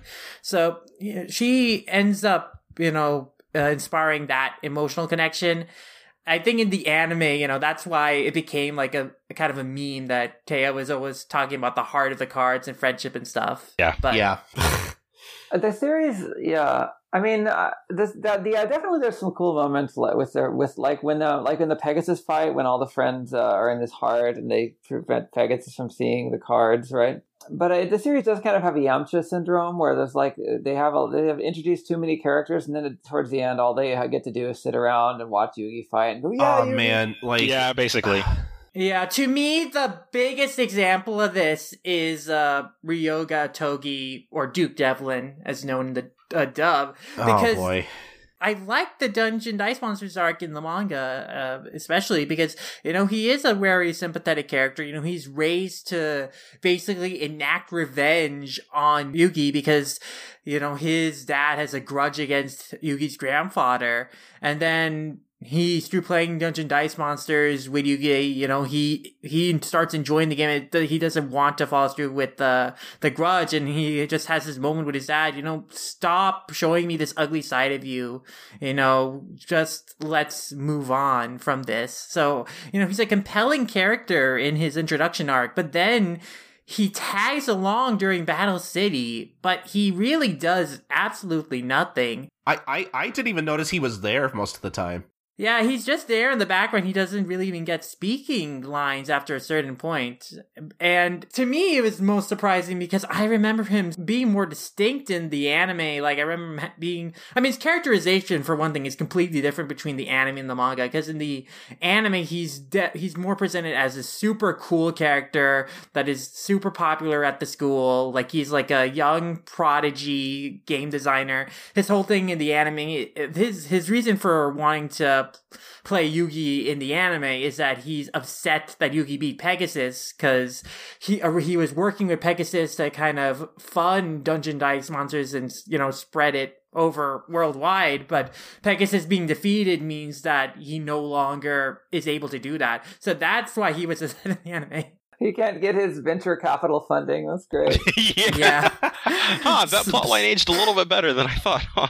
yeah. but yeah, and then when he returns in Battle City, like his in- reintroduction to the story is saving uh, Tristan and Serenity, and uh, her name's Shizuka in the manga, but yeah, she saves them from like the rare hunters attacking them, but by throwing like dice at them, and then he like helps them get away by like through his getaway car or something. So it's like I remember him being a more cool presented character in the anime, but in the manga he's he's definitely more kind of introverted, a little bit kind of an emo kid. Uh, there's a, supposed to be a setup that the reason why he tags along with Honda in the manga to go visit Shizuka and bring her to, to Jonouchi is because he wants to learn from Yugi and Friends' example, like the bonds of friendship or whatever. But that really never goes anywhere because he doesn't get any further character development. No, not at all. It's kind of a shame. Yeah. I really like Bak. I mean, while we're talking about characters that could have been used differently, I really like Bakura. Um, Yeah, but of course, I'm Bakura's re- I was really glad that he turns out to be the ultimate villain, basically. Yeah. Yeah, I thought that was But, um, interesting. I absolutely love when like wh- one of the final bosses is a character that's been there the entire time. Yeah. yeah, no, it worked out great. Um, although it's interesting, you know, that honestly, his his non evil personality is so under, underdeveloped.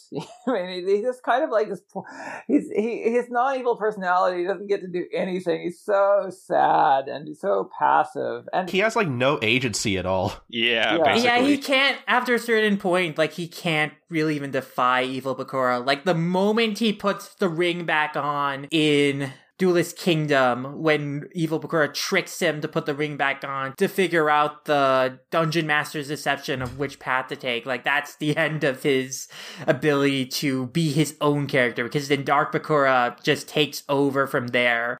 I like that he's very Bishonen as a character design, but it, it all, but it's kind of uh yeah it's yeah no he's an interesting mixture of of um, elements that I like and that I don't like so much. But uh oh yeah, and that also speaking of Bakura, he, we have the same thing that happening with him that also happened with Marik. Mhm. Malik, Yeah. Which is that um they basically they're evil. They have a they're they have the good side and they have the good. they- They're split personality, right? You know they're and which of course let it's the perfect way to like let you beat the villain without actually really without you know killing the character everybody likes because then you just you defeat their evil side and their good side lives but then you know but of course their good side doesn't really have anything going for them. So they you know i guess Ma- malik has a little bit more personality than um in his good side than than bakura who's never really developed at all I like the idea of the split personalities in the villains because they're kind of having a conflict within themselves to like give into their villainous impulses or really embrace like what they actually wanted, what they're not actually going to get by giving into their violence and hate. Like, yeah, it's pretty well done. It does. The other kind of main villain, other kind of villain you haven't seen Yu-Gi-Oh a lot. Well, then uh, apart from just the random jerks who show up for one chapter, is like the evil father, right? There's a ton of evil fathers. I was actually I was um, counting them as I was rereading the manga, and of course, Jonouchi's father is evil, Kaiba's father is evil, Oh, yeah, Ryuji's yeah. father is evil, uh, Kaiba in ancient Egypt's father is evil, and Malik's father is evil. They're all like evil, abusive fathers, which of course, of course, do make great villains. But the only problem with them as villains is that you don't want to see their ugly faces on screen that much. that much they're so despicable. Um, I don't know. When I was doing reviewing manga, I came up with this theory called the law of conservation of evil, where the idea is that like you want to have like uh, the thing is that if characters are evil, if if characters are evil but likable, then the readers don't want them to. The, the readers want them to become friends with the hero. They don't want them to really. They don't want them to get their ass kicked completely and die or something, or suffer something really humiliating. So they want them to be redeemed, even if they're even if they're like doing all this murderous, awful stuff like Vegeta, Vegeta, or or Kaiba and their the Death-T. You know, they have to become good guys if they if if they're good looking enough. You know, if they're good looking and cool enough, they have to become good guys. So then the the evil characters that you can kill or eliminate are either like there's like random weird like evil spirits like that are like don't really there's like the Force of Darkness, which is like is Bakura's evil, evil Yami Bakura and Yami Malik.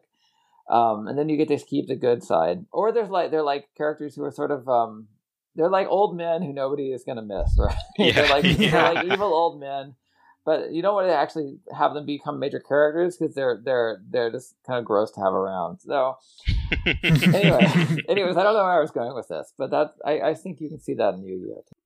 Oh yeah, for sure. It, it is kind of crazy how many terrible fathers there are throughout the series. Um, but uh, I, I was going to mention a moment earlier because I think uh, I think one of the things I really appreciate about the Yu-Gi-Oh manga as opposed to the anime was that, uh, and I don't know, I'm I'm kind of sort of rewatching through the anime slowly but surely. I think I'm, I think at this point I'm I'm I'm just about to start uh, the filler arc that introduced uh, Noah. Yeah. I mean that incorporates like Kaiba's backstory. We I remember we clearly have just an episode spent on exploring Kaiba being adopted by Gozaburo and then the relationship between them and uh, culminating in Kaiba taking the company out from under Gozaburo and then Gozaburo committing suicide and whatnot. So Yeah. I think that arc was kind of like mostly written as an excuse to kind of highlight Kaiba more, as well as give other characters who aren't duelist stuff to do. Like Tristan actually does stuff as like a robot monkey in that. I I think out of all the filler arcs, that one's probably like the most watchable. I also think that Noah is a clever character design because he has green hair like Yeah, Kaiba like did the in Toei season zero.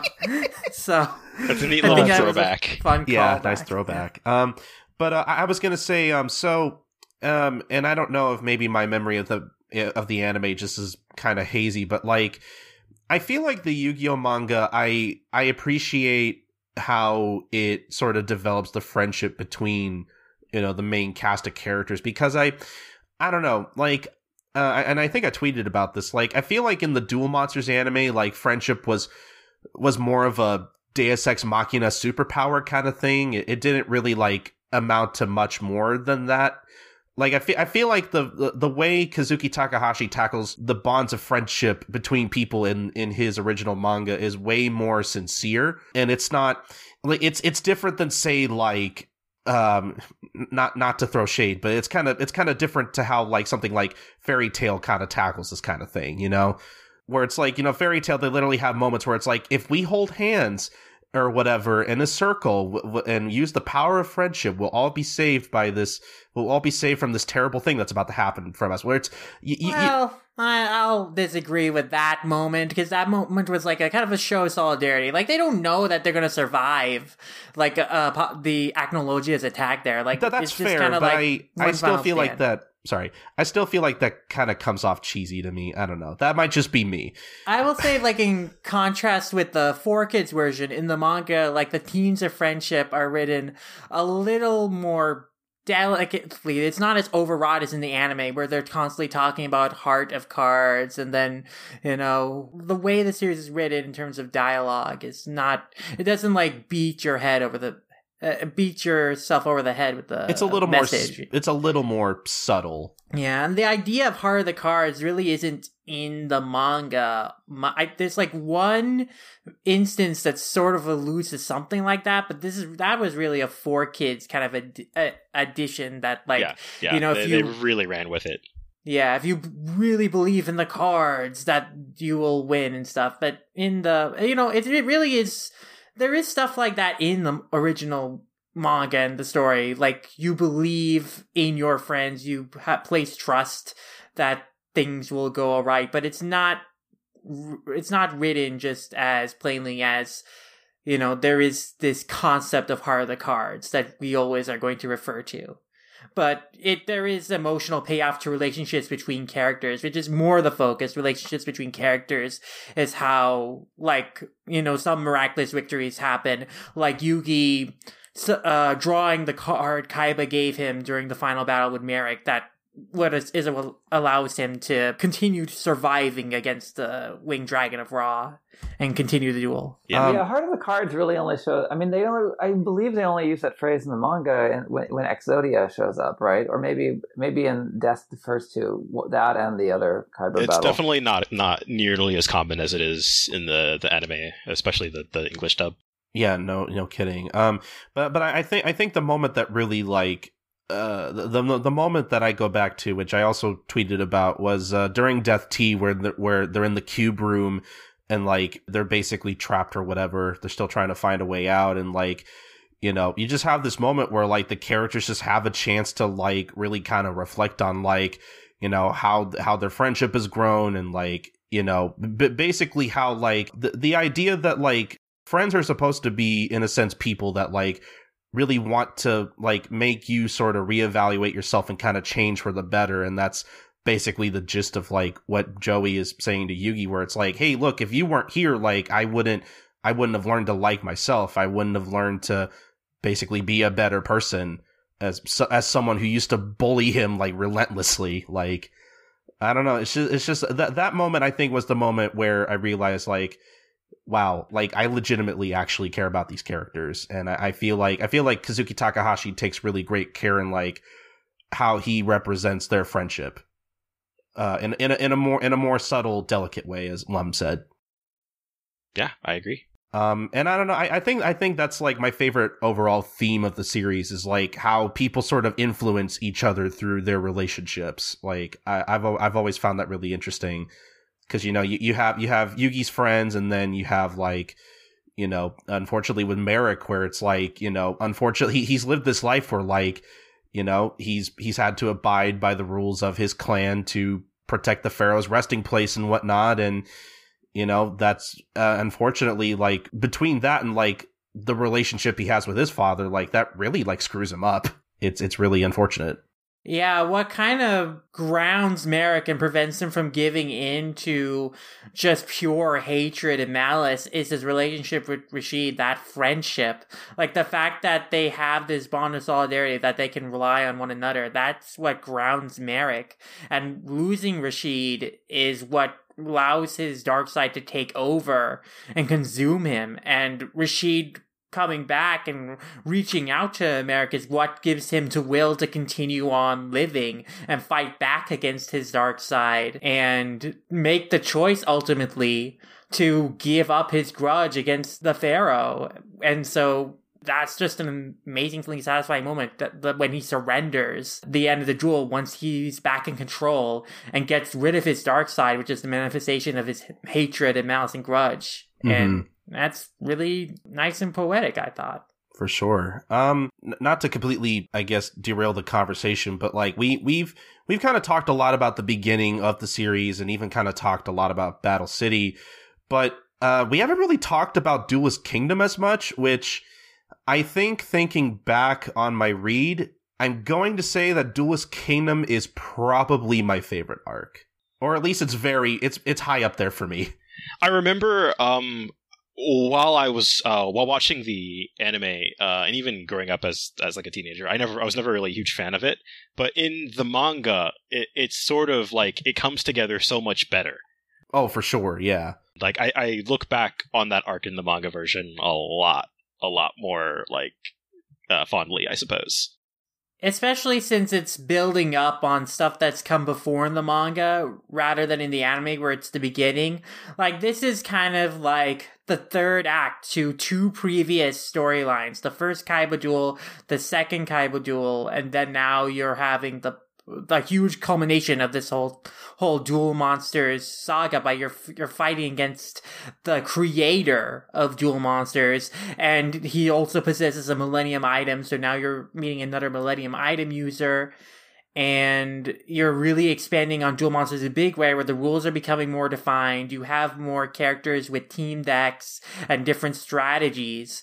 So where what yu-gi-oh! really becomes in terms of focusing on duel monsters like duelist kingdom really establishes like the tone and the style of storytelling for sure Yeah, and there's some great fights in it, of course, to say the obvious. Like, I mean, I love um, in Duelist Volume Five. I love Yugi's third match with Kaiba, which is the one, of course, where Yugi loses, and uh, it's so rare, of course, in a shonen manga for the main character to lose, and it's always interesting to see um, how they can pull it off in a satisfying way, you know. And I think in that one, it's really um, that one is really great. Um, Yeah, like that's a duel that like is th- that really has like a ripple effect throughout the rest of the series. Like that's a in the in the final arc, like that's a memory that you know Atem still holds because it's like you know Yeah, it was kind of traumatic. It's a turning like, point.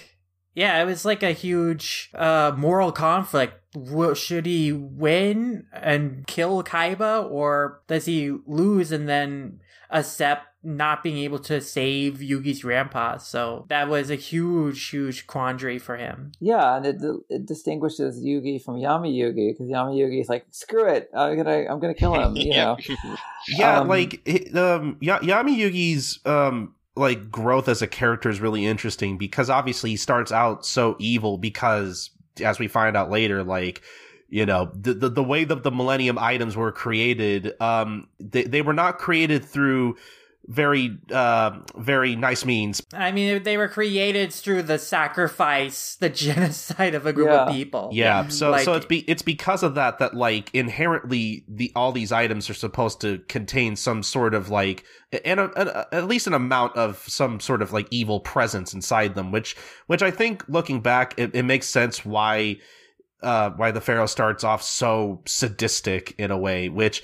I was I was kind of hoping uh I don't know, like, um, I was kind of confused about that at first because it's like, man, he's a totally different character from the beginning than he isn't like at the end. But like when you when you take that into consideration, I think it makes more sense. Yeah, it's a gradual evolution. Like the real turning point for the Pharaoh becoming more of a heroic personality in Yugi's body was the encounter with Shadi, really, which kind of opened up the idea of like judging uh, his soul, whether he was worthy to have the Millennium Puzzle, and then you know ideas of good and evil and stuff. But and I think you can kind of think about it over the course of the series, like the reason why Atem starts off being more of a cruel and sadist and punishing people, and then slowly softens up into like caring about other people and wanting to save other people, like Yugi, is, is because of Yugi's influence and what he cares about. That Yugi does, you know, care about, uh, want to help other people, even his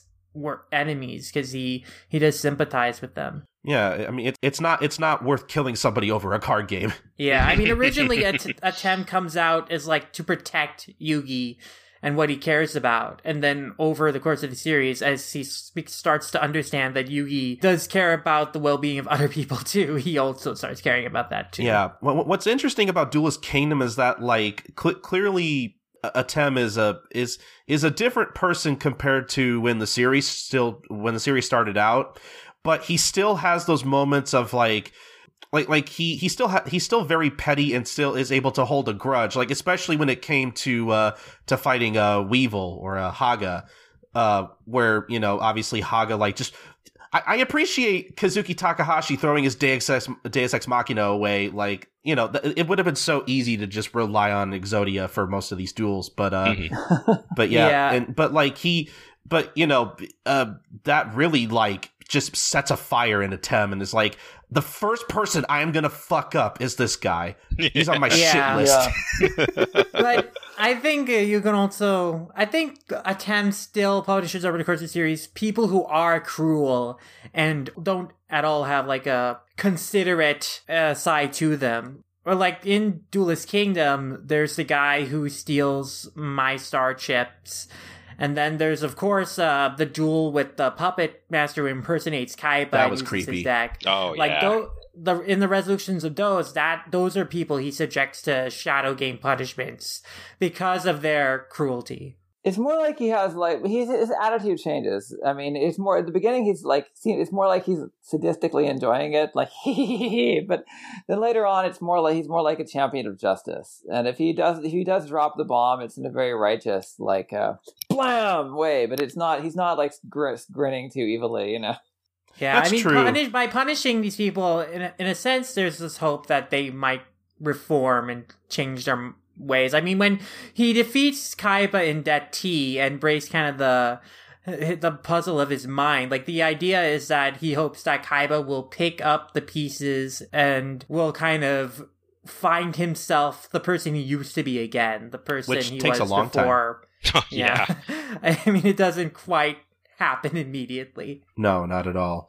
Um, I guess that's true. I don't know. I, I personally read Duelist Kingdom as like Atem's like a tra- transitional phase where he's kind of like he's sort of transitioning out of that sadism and, like you said, into becoming like that sort of a hero of justice or whatever, sort of sort of like a Jotaro figure almost. Yeah. Yeah.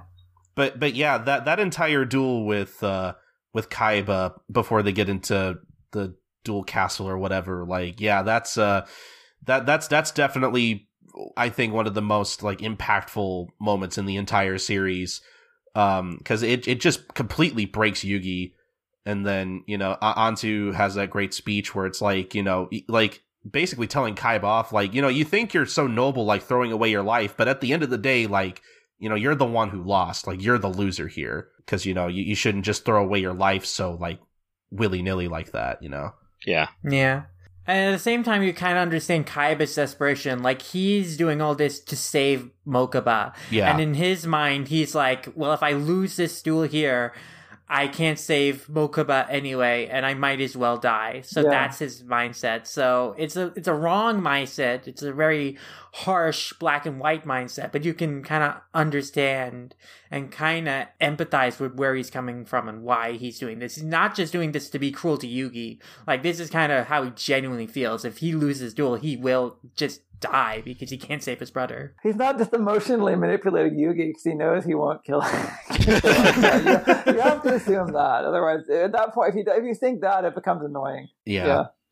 um, it kind of, it kind of makes me think of, um, my Hero Academia with uh, Midoriya's fight against uh, Gentle Criminal, where it's like it, it's a fight where it's like you totally empathize with like where both sides of the conflict are coming from, and you really don't want either of them to lose, but like you know one of them kind of has to give in at the end of the day, uh, and and I, I I love conflicts like that personally. So, um, I'm surprised we've gone on this long and have not mentioned Pegasus at all. Probably one of the best villains in anything ever. Uh, uh, very iconic, definitely. I mean, my perception of him is definitely formed by the English dub, and you know, I believe Eric Stuart played him. Uh, Darren Uh, Dunstan, I think. Yeah, I think Eric Stuart was Kaiba. Oh, okay. But anyway, that performance, like so over the top, Yugi boy, which is like, which love which so. the surprising thing about me upon watching the Japanese version on Crunchyroll is that it's really not that far off from how he's portrayed originally. Oh yeah, no, like that. That was one character I think they nailed. I mean, he was this over the top. Like he's so inspired by cartoons. He has a toon deck that he it totally makes sense for him to be this over the top cartoonish personality. oh man, I, I hope one day I'm as rich as Pegasus because like when I when I when whenever I get that rich, that's all I'm going to do is just drink wine, eat cheese, and just read comics. That's all I want to do. yeah, living the life. Pegasus is an interesting character just because the a huge difference between the manga and anime is that Pegasus survives Duelist Kingdom, whereas in the manga, Bakura murders him. Yeah, interesting change. Yeah, so he be- like his survival is also like a huge part of what forms the world of Yu-Gi-Oh! GX and beyond because he's still Industrial Illusions is still around to make Duel Monsters and make cards and spread that. Just a little tidbit about um, Pegasus's um, Seiyu, uh, Jiro J. Takasugi, who I'm looking up on Anime News Network right now, literally has had no other roles other than maybe like one other small role in another show besides Pegasus. Like this guy has not done a lot of other work, which I think is interesting. That's a shame because he's he was Wow. great in Japanese. I know. I I would kill to see him in another role. Not really, but still, I just Absolutely. it's just he he just brought so much life to that character. Random note: I kept the name, the uh, dub name. That's um, that's true. yes, yeah, I- I remember that. to- Yeah, but Maximilian Pegasus. It just sounded cooler than Pegasus Crawford. I don't know. Crawford Okay, isn't that- very that's fair, inspiring. yeah. Is that the only reason? Because it sounded cooler. the thing is, back in these days at Viz, I'm sure it's different now, but uh, we, we we really weren't coordinating at all with uh, you know 4Kids or the other licensors. So I you know I could I so I or we could get away with a lot of changes. Um, and you know now now now these things are much more uh, tightly done. I mean we Mhm. you know yeah. I mean, to to the point where like, uh, I think uh, Stephen Paul, uh, the translator of One Piece and Samurai Eight for Shonen Jump. Um, mentioned recently on an episode of the One Piece podcast that uh, I guess in the dub they use a lot of his like sort of Steven isms almost what what with calling uh um I th- they they refer to Trafalgar Law and Stampede as like Traffy with some characters like just stuff like that that I guess they do incorporate in the dub from what I hear. Interesting. That's Um, cool. So yeah, things have definitely changed. But uh, I don't know. Like, I might be totally off base here, but like, it was. It's probably a good thing that like that maybe there there wasn't a lot of like interference from 4Kids because it's like. And I, and I and I know you mentioned like there there were some things that you had to censor, but like I don't know, re- reading through the manga through the omnibus editions at least, like it really it really felt like I was getting the original series. Like I, I never felt like it, it never felt like oh this thing feels off or whatever like this feels censored like it feels pretty it feels pretty untouched but i don't know that was just me yeah. It pretty much is. I can give you one or two examples of stuff that was changed.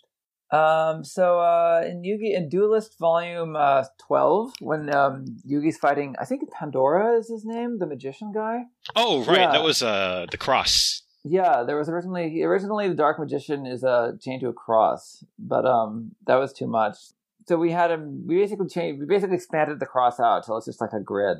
Yeah, it's not- okay yeah, I yeah i, think i do anymore. remember that Um, yeah, of course, and and then I mean, jump. I don't want jumping ahead way all the way to Millennium World. Of course, there's the uh, Zorc Necrophades, and uh, has in both the original Japanese and the Viz version has the uh, the dragon penis, Yes. Mhm. but I which I believe they censored in Japanese in the fi- in the new reprints Oh, wow. of the uh, manga. yeah, yeah, But, yeah. In the reprints, in the reprints, the dragon like wraps around his oh waist. wow yeah. I mean, it's kind of ambiguous. They don't really show him like uh, they don't. It, it, They don't it- show yeah don't they it don't they like connects. shadow that Yeah, part out i think Yeah, but, you know. Yeah. yeah, Yeah. okay I, I i think i did notice that at one point like this dude just has a dragon for a penis or a snake for a penis or whatever Yeah. Uh huh. oh wow So we do have dragon penis at least.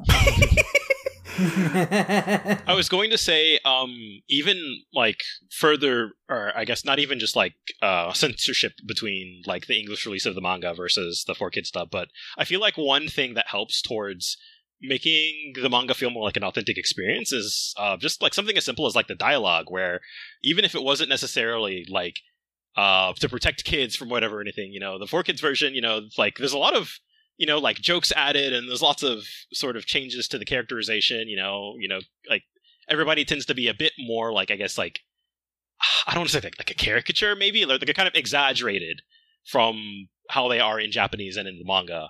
And so i feel like the manga being much more of a straight closer to a straightforward translation it feels closer to how those characters like actually are. Mm-hmm. Thank you. Th- there were there were yeah I, I totally agree there were there were very very very few instances. I think really just one actually where where like maybe one line of dialogue might have taken me out of the series a little bit and i think it's actually during Death-T where uh, and i tweeted about this moment where um yugi's on the ground i forget for whatever reason and uh, joey comes up and goes hey you need some you need your insulin or something which, which which i thought was a very weird moment but Wait, was that in the manga? yeah yeah it's during it's during Death-T.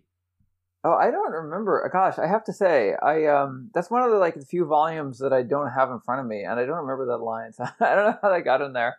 Um, my my brother has. I mean, you know, my brother is diabetic, and it doesn't sound like something I would just I just added as a joke. So I don't know why. Uh, uh, yeah, you got me. I'm afraid I don't. yeah remember. that, that that's like that's like i think like the one really weird line that like i said that where i had to kind of sit there and be like okay that's weird moving on like every I everything to else is pretty yeah. like consistent like Mhm. yeah I'd have to look at the originals. Yeah, I that can't be in the original Japanese. I want that's really strange. Yeah, I don't know. But I, I guess I have to take responsibility for it. Yeah, the translation. Um, I have to say, when I re- reread the series, um, uh, the English edition for before I came on the show, I feel that I um. I feel that I, well, to be blunt, I feel that the, I my the, the well, it wasn't. Of course, the translator is Anita Sengupta. I, I was I'm just the editor, but I had the final say over what anything was said. I feel that the the the, the rewrite, I guess, or the, the the script, the English script gets better um, as it goes on. Oh, yeah, I think for sure. When I look back at some of the early volumes of the original series, but pre, I, I feel there's some clunky dialogue that I could have, uh, Anita and I could have worked on and improved. But I, I so I, I think as it goes on to do through Duelist and Millennium World, I don't know. I actually feel like I was um. To be honest, I think I was. Uh, I don't know. I guess I was falling in more and more in love with Yu-Gi-Oh. So I wanted to do, do my best. So like timeline wise, if I if I have my like release dates uh, correct, so did Duelist end last out of all of the like original Yu-Gi-Oh arcs, Um, or or, or of end last as far as English publication is concerned? yeah Oh well, hold on. Let me check because I have the volumes in front of me, and I can just look at the uh, publication dates. if, if that's the Um, case, I think that uh, end of Duelist, I think, is like definitely when things.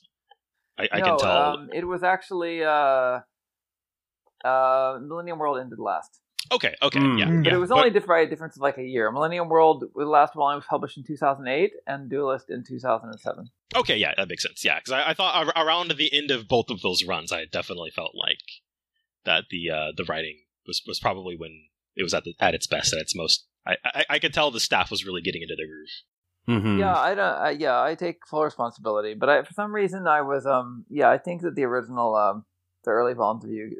The thing is, when you well, speaking as a, of course, you know, it's my job to not as a as an editor and a trans and a translator. It's your job to make it not to make it good, not make this happen. But I felt that I was just um. I mean, some of the translate sometimes the translations would be a little, little too literal or clunky or awkward, and um, you know, uh, as the editor, one of my jobs was to just smooth them over and to not not and hopefully not totally rewrite it. Like so, it's just like some random joke about you know something some uh, someone had 4Kids thought was funny or whatever. But um, you know, just to make it sound right and not like a not awkward. And um, you know, I I feel I uh, and if I didn't always succeed in that, it's it's my it's you know it's on me. But I, I feel like I I but when I reread it, I felt I, I at the very beginning there were some points where I'm like ugh ugh ugh, but then I, I think it, hopefully I got better as I went on. So. hmm I could see that. Um, I think one of the one of the few other instances that I think kind of caught my attention that I thought was like, um, I, I don't I don't I don't know what you would call it, and, and I don't want to say like bad, but it's just like, um, and and take it. Go for it. and um, I, it's something I just thought was kind of uh, just kind of interesting. Like, and and uh, look, I I don't know anything about lettering, so maybe I'm totally off base. But like, I think that there were a couple instances near the end of the uh, the Millennium World arc where. I think it was especially around the point where the, where they're all fighting Zorc, and uh, you would have moments where like uh, either they would shout like attack names or like there'd be certain pieces of dialogue that like aren't in speech bubbles, but like you could t- clearly tell they're like kind of rewritten over the art. Uh, Oh yeah, and, and th- there were certain points where it's like you you have the letters like written um I want to say vertically um kind of kind of down and like th- there were certain points like that where I thought like all the letters seemed a little squished towards each other a little bit like they they didn't have as much room in between, or it, it seemed like someone was really like kind of squashing and squashing and stretching them a little bit. I don't know. That that could be just me though. No, no. I mean, you're right. Sometimes it doesn't look perfect. These are all case by case situations. Because the Yeah. main problem, one of the main problems, um, design wise, is of course the Japanese text is vertical and English is, is horizontal. So you'll get to the choice is either you, um, you, well, yeah. So there's no really good answer. And, and yeah, but honestly, in some cases, like I find myself looking for ways to rephrase something so that it use very a, a lot of very short words. Yeah. Instead Yeah. of long words, you know. How many? How can I say this with nothing but with four letter words? Not you know, or three letter words, you know. Um, but yeah, it's because I mean, and um, and Takahashi has a lot of really nice. Uh, he has a lot of really great dynamic um, effects and the dynamic word balloon placement. I do appreciate how, um, in terms of the lettering, when it came to doing the English sound effects, like they, they still they still feel like Takahashi sound effects. Like you could tell they still keep that flair of his in there, which I Yes. appreciate. Mhm. Yeah, Yu-Gi-Oh has a lot of it has a lot of those um sound effects that are like uh, not really literal, like that are more like dramatic beat sound effects, like uh, go go go go go go go, and uh, yeah, those were always interesting to uh you know because there's nothing really like that in um in um, traditional American comics. Yeah. Um. Yeah, but I, I really, but I, but I liked that a lot. I mean, I love a, I love a good, I love a good, I love a good dawn or whatever. Oh yeah, me too. Um, and and I, and I just want to say like th- these are these are all really just like nitpicks. Like for for the most part, like I think this release in ter- in terms of like a lot of Viz's early stuff, I think like like from from around that time, I think is like the most consistent. It holds up in a lot of areas. Yeah, I agree. I, as a letterer, I agree. um, you know, so Brandon, you know that the very beginning of Yu-Gi-Oh, like the first couple of volumes, is le- is letter. This will this will uh, horrify you. The, the first couple of volumes, you know, were done uh, analog. That was before uh, we had uh, digital files. I'm not surprised to hear that, but that kills me all the same. But I mean, that also, I think that also some of the, the dial. I think to be blunt, the lettering wasn't as good for that reason because uh, it's just so much. This is we're talking people, um, and I think I already talked about this in the Shonen Jump podcast. But people, the letterers are literally using whiteout and stuff and pasting, yeah. Mhm. pasting word or or redrawing where you know the uh, sound effects over the paper. So um, it looks it's hard to it's hard to make it look good. I'm sure. I mean, I, I think I think for the most part you guys succeeded because it's like it still it still reads very well and like it still it still looks like a very clean professional release in my opinion. So Well, Mhm, sweet. mhm. Mhm. Sweet, yeah. The tr- the letterer was okay. It was Kelle Han in the original Yu-Gi-Oh. Sorry, I'm just gonna start renaming people. No, No, it's- no it was problem. Kelle Han for the entire series. Hold on just a second. She has a lot of. She was doing a lot of. Oh no, Eric. Ur- oh, and it was Eric Erbes for Duelist. Okay, right. Okay, and Kelle Han did Millennium World and original. it it must it must have been hard to like you know when when you're releasing like three different parts of the of the series at once like to try to make things look consistent in between all three of them. Oh yeah, definitely. Yeah, I don't know if we succeeded. Um, but I, I I think so anyway. Um, I'm, I just I just can't imagine like how much work that was doing all three of these at once. Um, A- absolutely. but um, I guess just to just to kind of get back to Duel's Kingdom a little bit, like, um, I I think I don't know, like I was kind of thinking to myself, like if Yu-Gi-Oh for some reason had to end before Battle City, like. I, I feel like a- aside from a few like loose ends that obviously will uh I or or like setups for like later on that they need to tie up like uh, I I don't know like if if Yu-Gi-Oh had to end I think Duelist Kingdom would have been a, a like a sufficient ending point because it really it really feels like everything that has happened in the series beforehand really culminates in this arc Yeah, I mean, you'd still need a resolution to the seven Millennium items. That- that's stuff, true, And yeah. then the what Dark Yugi was. So you you still needed more of that exploration, but there is like a sense of culmination into this idea of the bonds between our protagonists, the power of their friendship, you know, prevailing, uh, the relationship between Yugi and his other side being crucial to the final battle with Pegasus as the way them switching between their personalities is why Pegasus can't read their minds. So them working together is super, super climactic in a sense in terms of the, the their relationship developing. And of course the end of that arc with kaiba you know if there's a sense that now is the moment him being reunited with mokuba where like his he can really start to grow and move beyond his grudges and start to change and stuff. So there is like a sense of closure to certain aspects of the series' teams and relationships that have been building up until that point. Yeah. Really i think the mvp of this arc is joey. Yeah. Like i I, I liked a lot of uh, Yugi's duels just fine, but I think I was more invested in Joey's just because it's like, you know, uh, Joey is not as good at duel monsters as the rest of his friends are. You know, like he's a he's very much still a beginner, and you could argue that some of his wins, you know, he kind of wins on luck sometimes. But like, yeah, I mean, he has a luck based deck that becomes his team. Is that you know, he has a lot of cards that are based around the idea of luck. And even like Time Wizard's Roulette is like a whole luck based thing. So that he really embraces that, and especially in his early Battle City duels, that becomes especially a noticeable aspect of his dueling style. Mm-hmm. Yeah. Yeah. Uh, yeah, I, I, yeah, I hadn't thought about the luck. Um, I, mean, I remember Time Wizard, of course, but I hadn't thought about the the luck thing. But that's you were totally right. I think other than Kaiba, he's probably my favorite character. Like it's really of course. it's, it's really hard for me to to decide whether I like Kaiba or Joey more because I I, lo- I love them for different reasons. Like Joey, I think is supposed to be kind of the everyman that uh, you're meant to kind of relate to in a sense, kind of like uh, kind of like the role that like Usopp fills or something in One Piece. Yes, mm-hmm. totally. Yeah, that's a good way to put it. Yeah, you need to have him there so that because Yugi, because Yugi can't have those moments where he's like, "Oh no, I'm gonna lose." You know, Yami Yugi can't have those moments, anyways, right? But uh, yeah, you have that with with you, Joey. Mm-hmm. Joey. And then and then you have Kaiba who is just so like stupidly cool uh sometimes like um, I mean I think they kind of keep this moment in the Duel Monsters anime too but like I love that moment where he's he's arriving at Duelist Kingdom in, in a helicopter but then his his pilot turns out to be working for Pegasus, tries to assassinate him, and then launches one of his trading cards into the like into his gun to make his it, hand. Yeah. yeah. Um. And then and then he and then he gets mad at the guy for getting blood on his card. oh, so he kicks him out of the so helicopter, and he just hijacks the helicopter. It's like it's stuff like that that really makes me love him. He's a very larger yeah. than life kind of character. It's like he's yeah. such a dick, but it's so hard to not like him.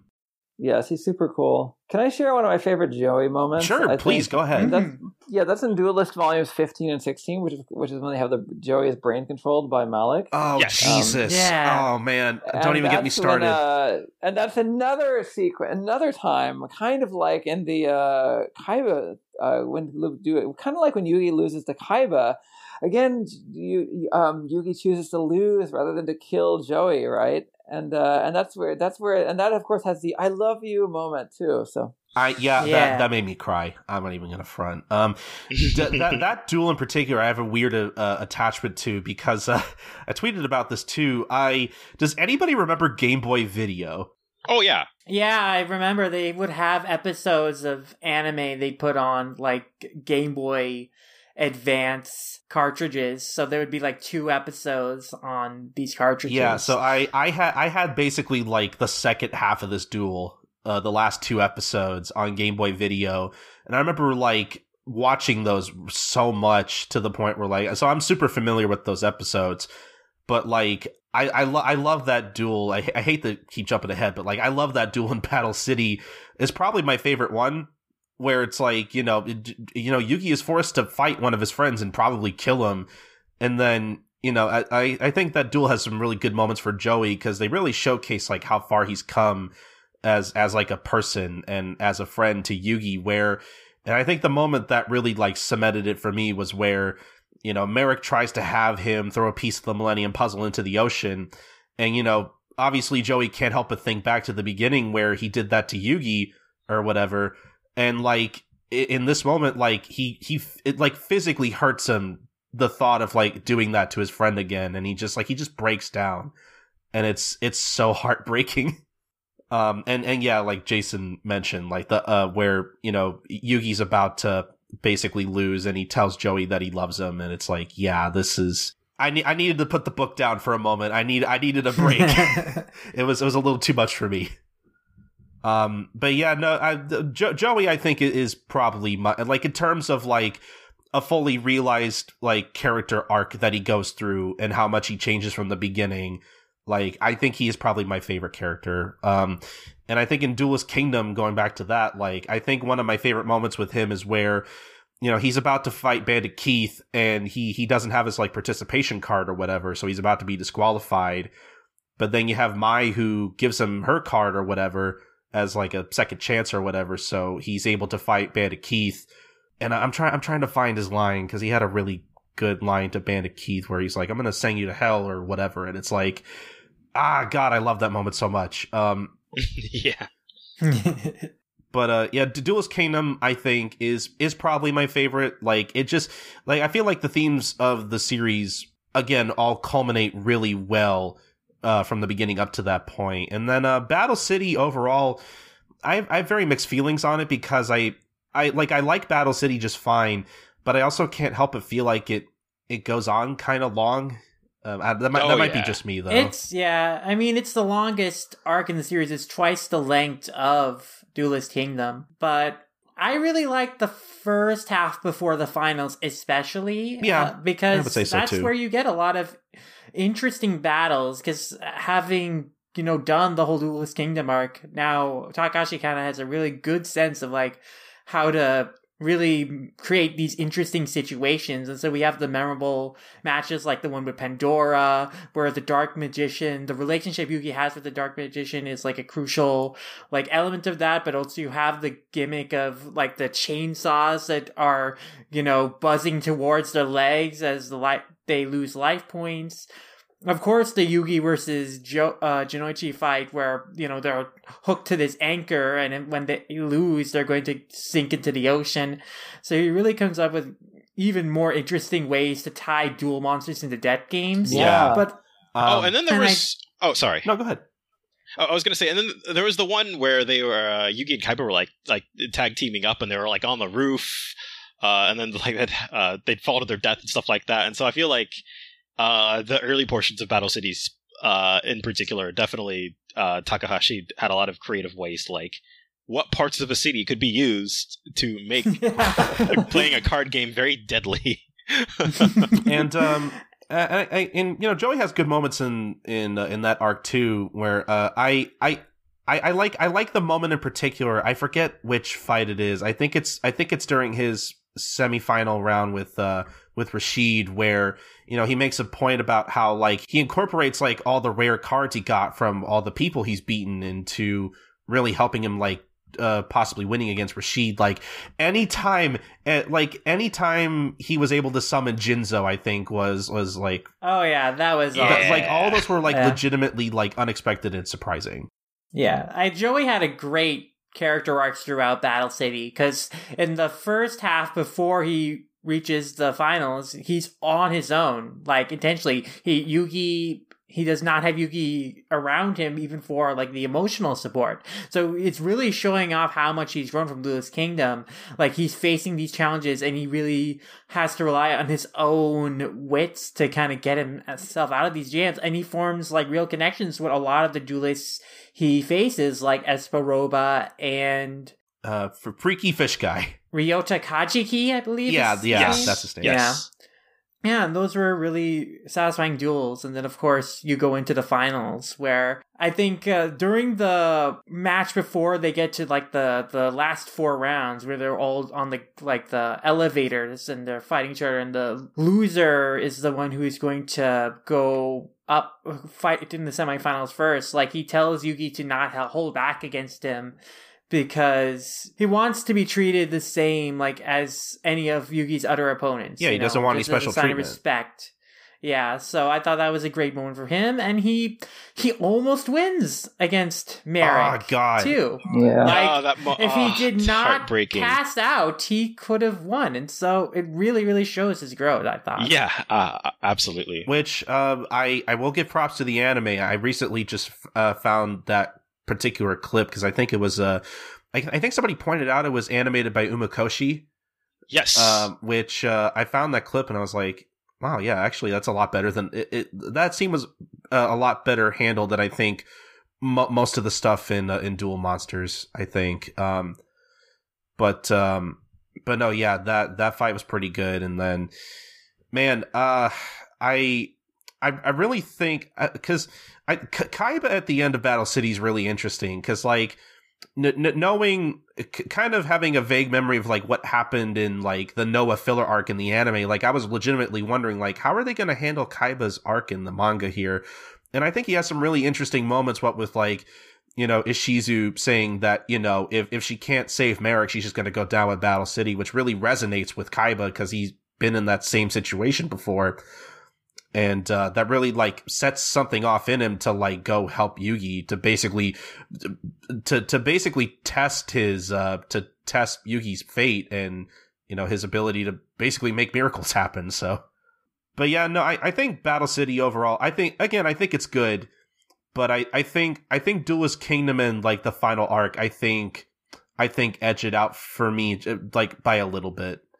I think they definitely benefit from being uh, tighter narratives. Yeah, which um, I mean, unless we have anything else to say about Battle City, I guess just kind of going into the final arc, we kind of talked about it a little bit already, but like the so so the Millennium World arc is like uh, obviously it's like seven volumes, like sixty something chapters, I think. Like I'm and we kind of mentioned it earlier, but like I I am kind of surprised that, uh, and I'm I'm sure Yu Gi Oh was not just the card game, but like the manga, I'm sure was like insanely popular at this point and had its fan base.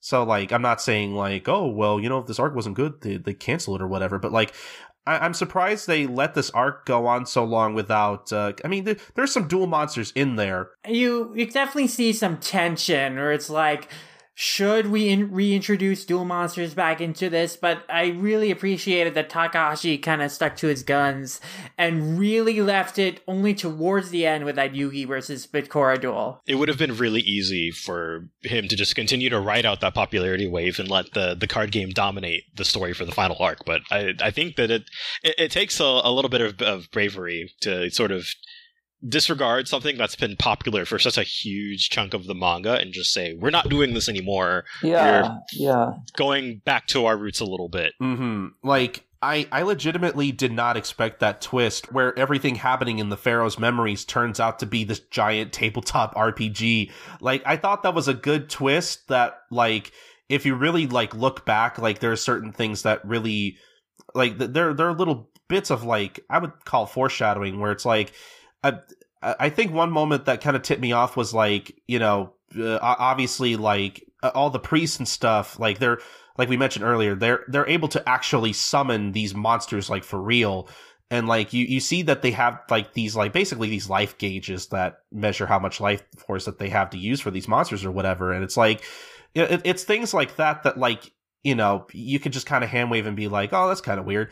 But like, that that actually like ties into this being like a game. Like you don't realize that's just like a you don't realize that's like a game thing, and it's like there are like little moments like that where you look back and you're like, oh, like Takahashi set this up from like the beginning of this arc, which I really appreciate, and it's a good callback to the beginning near the beginning of the series too. It's a good way to explore the past while having the characters from the present be able to actually, you know, enact change because obviously they can't go back to the actual past and change what has happened.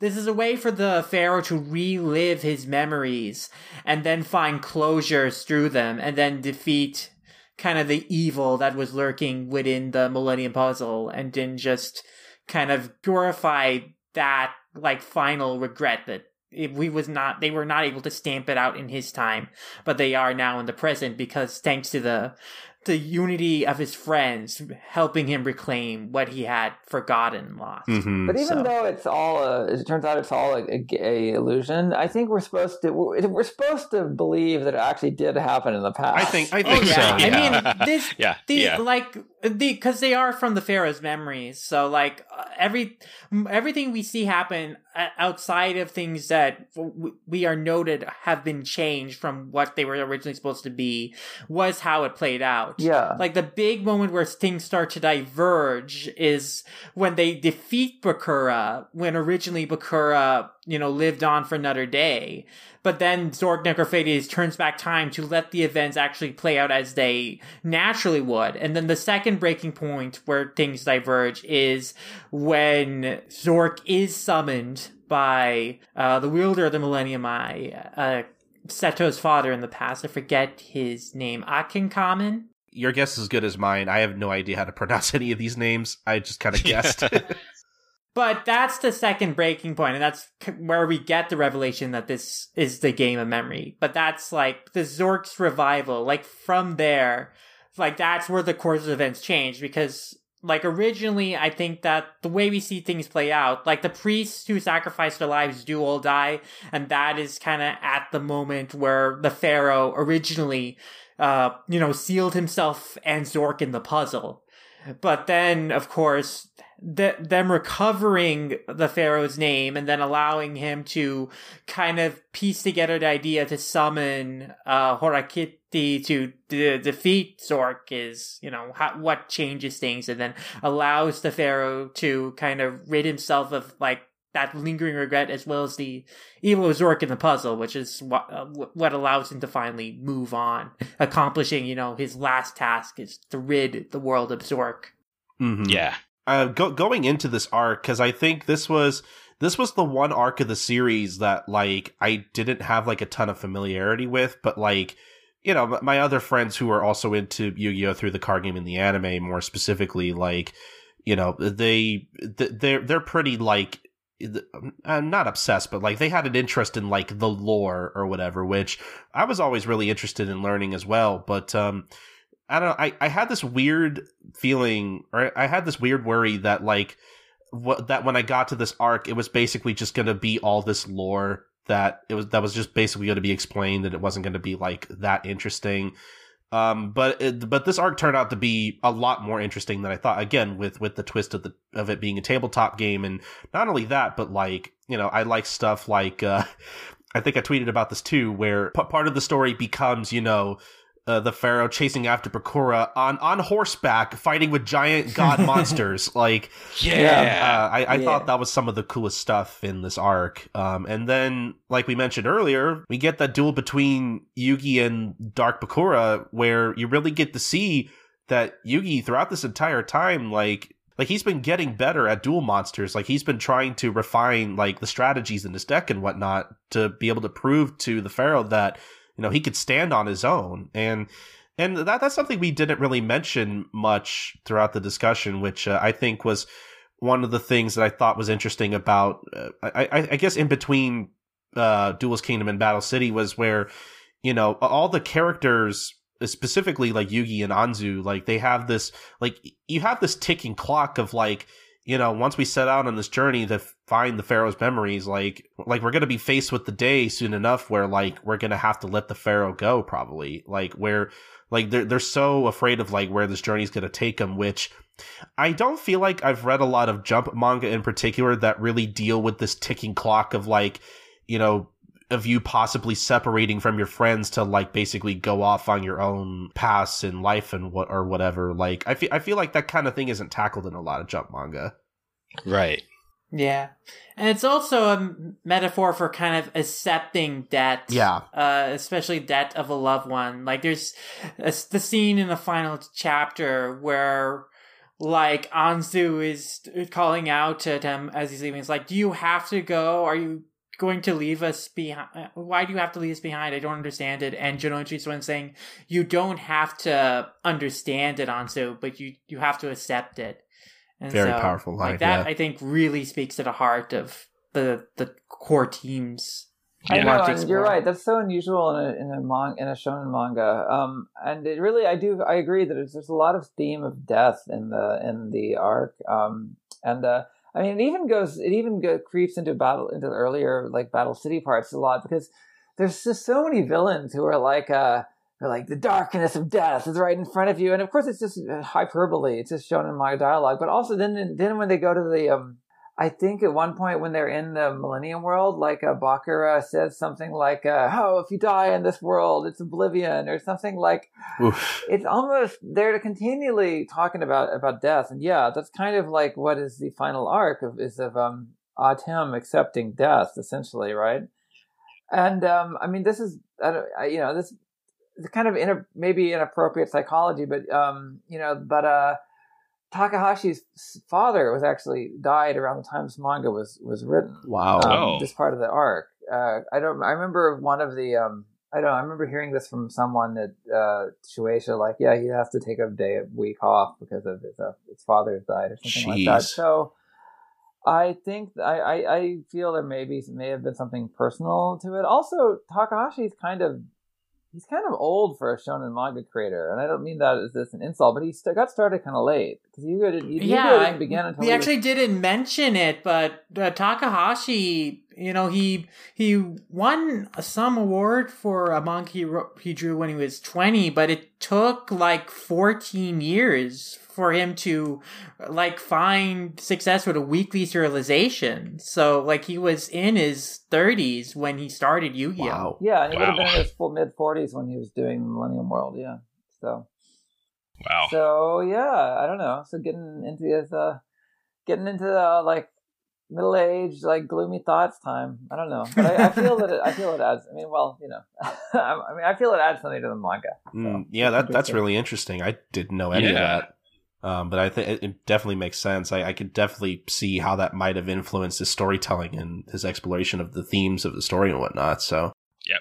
But no, yeah, I, I, I think ne- next to next to Joey's character arc, I think Yugi's is is is is the best one. Like he really he really grows from this like this really timid kid who had trouble making friends to this person who he has confidence in himself and and uh, I think there's a good moment in um in Dark Side of Dimensions that really uh that really uh, shows us too. Uh, so, so something that like when when I when I sat in the theater really got a um really got a reaction out of the audience um where like um, and I wish I, I I don't remember his line word for word but like you know the whole thing in the movie is that Kaiba he he like and, and it's kind of a theme throughout the series too like a lot of the antagonists in Yu-Gi-Oh don't see Yugi as a person they just see him as like a vessel for the pharaoh um, right. Yeah. Mhm. because Yeah. he doesn't have much presence himself, unfortunately. But uh, you know, as the series goes on, he becomes his own person, and he's able to show like,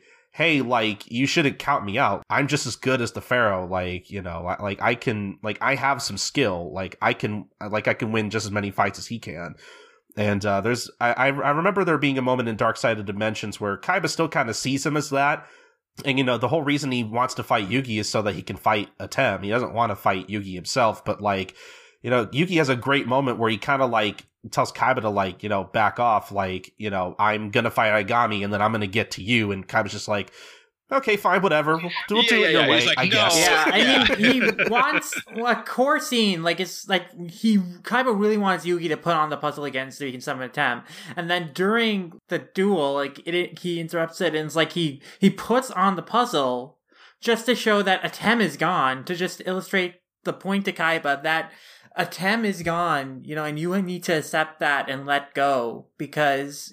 He's not going to come back, and toward at the end of the movie, symbolically, like Atem does appear to, and he doesn't say anything, which I think is very important to keep in mind. But he some Atem appears and he he save help defeats the uh, evil monster, basically that uh, uh Aigami has become because of the ring, and then he we see a moment where Yugi and Atem just kind of nod at each other, like knowing that They don't need to say anything Atem to each other. is other. gone. He's Yeah. not in this world anymore. But the memory, Yugi's relationship, his bond with Atem, you know, that will be forever. That will live on in his memories.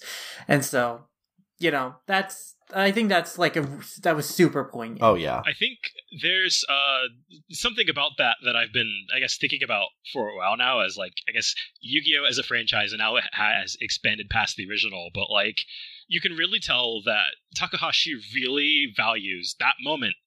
Uh, you know, at the end of the manga, you know, they have the ceremonial duel, and Atem's spirit goes on to the afterlife, and that's it. Like, yeah, totally. it's- yeah.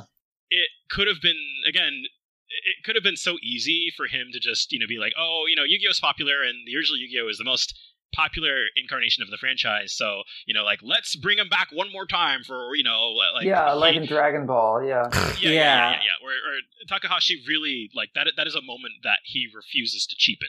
yeah, Yeah. It's so rare in Shonen for the dead to stay dead. So, like, I super appreciate that about Yu Gi Oh! That it really respects death. I I definitely respect Kazuki Takahashi and just Yu-Gi-Oh in general for you know like Yu-Gi-Oh is so different compared to like other card game anime and manga where in in Yu-Gi-Oh's case I think it I think this is the only case that I know of where it's like you know obviously Yu-Gi-Oh did not start off as a manga meant to advertise a card game and it, and it never was. Even even when Duel Monsters became the kind of the gimmick, the main gimmick of the series, like it was never meant to just advertise a card game. And I think it's like the one manga I know of that like accidentally became this giant card game franchise, which is kind Yeah. of amazing. Like, like, and I, and I think I don't know. Like as I rewatch Duel Monsters, like the an- the Duel Monsters anime, like you know, like uh, the, there's there's still bits.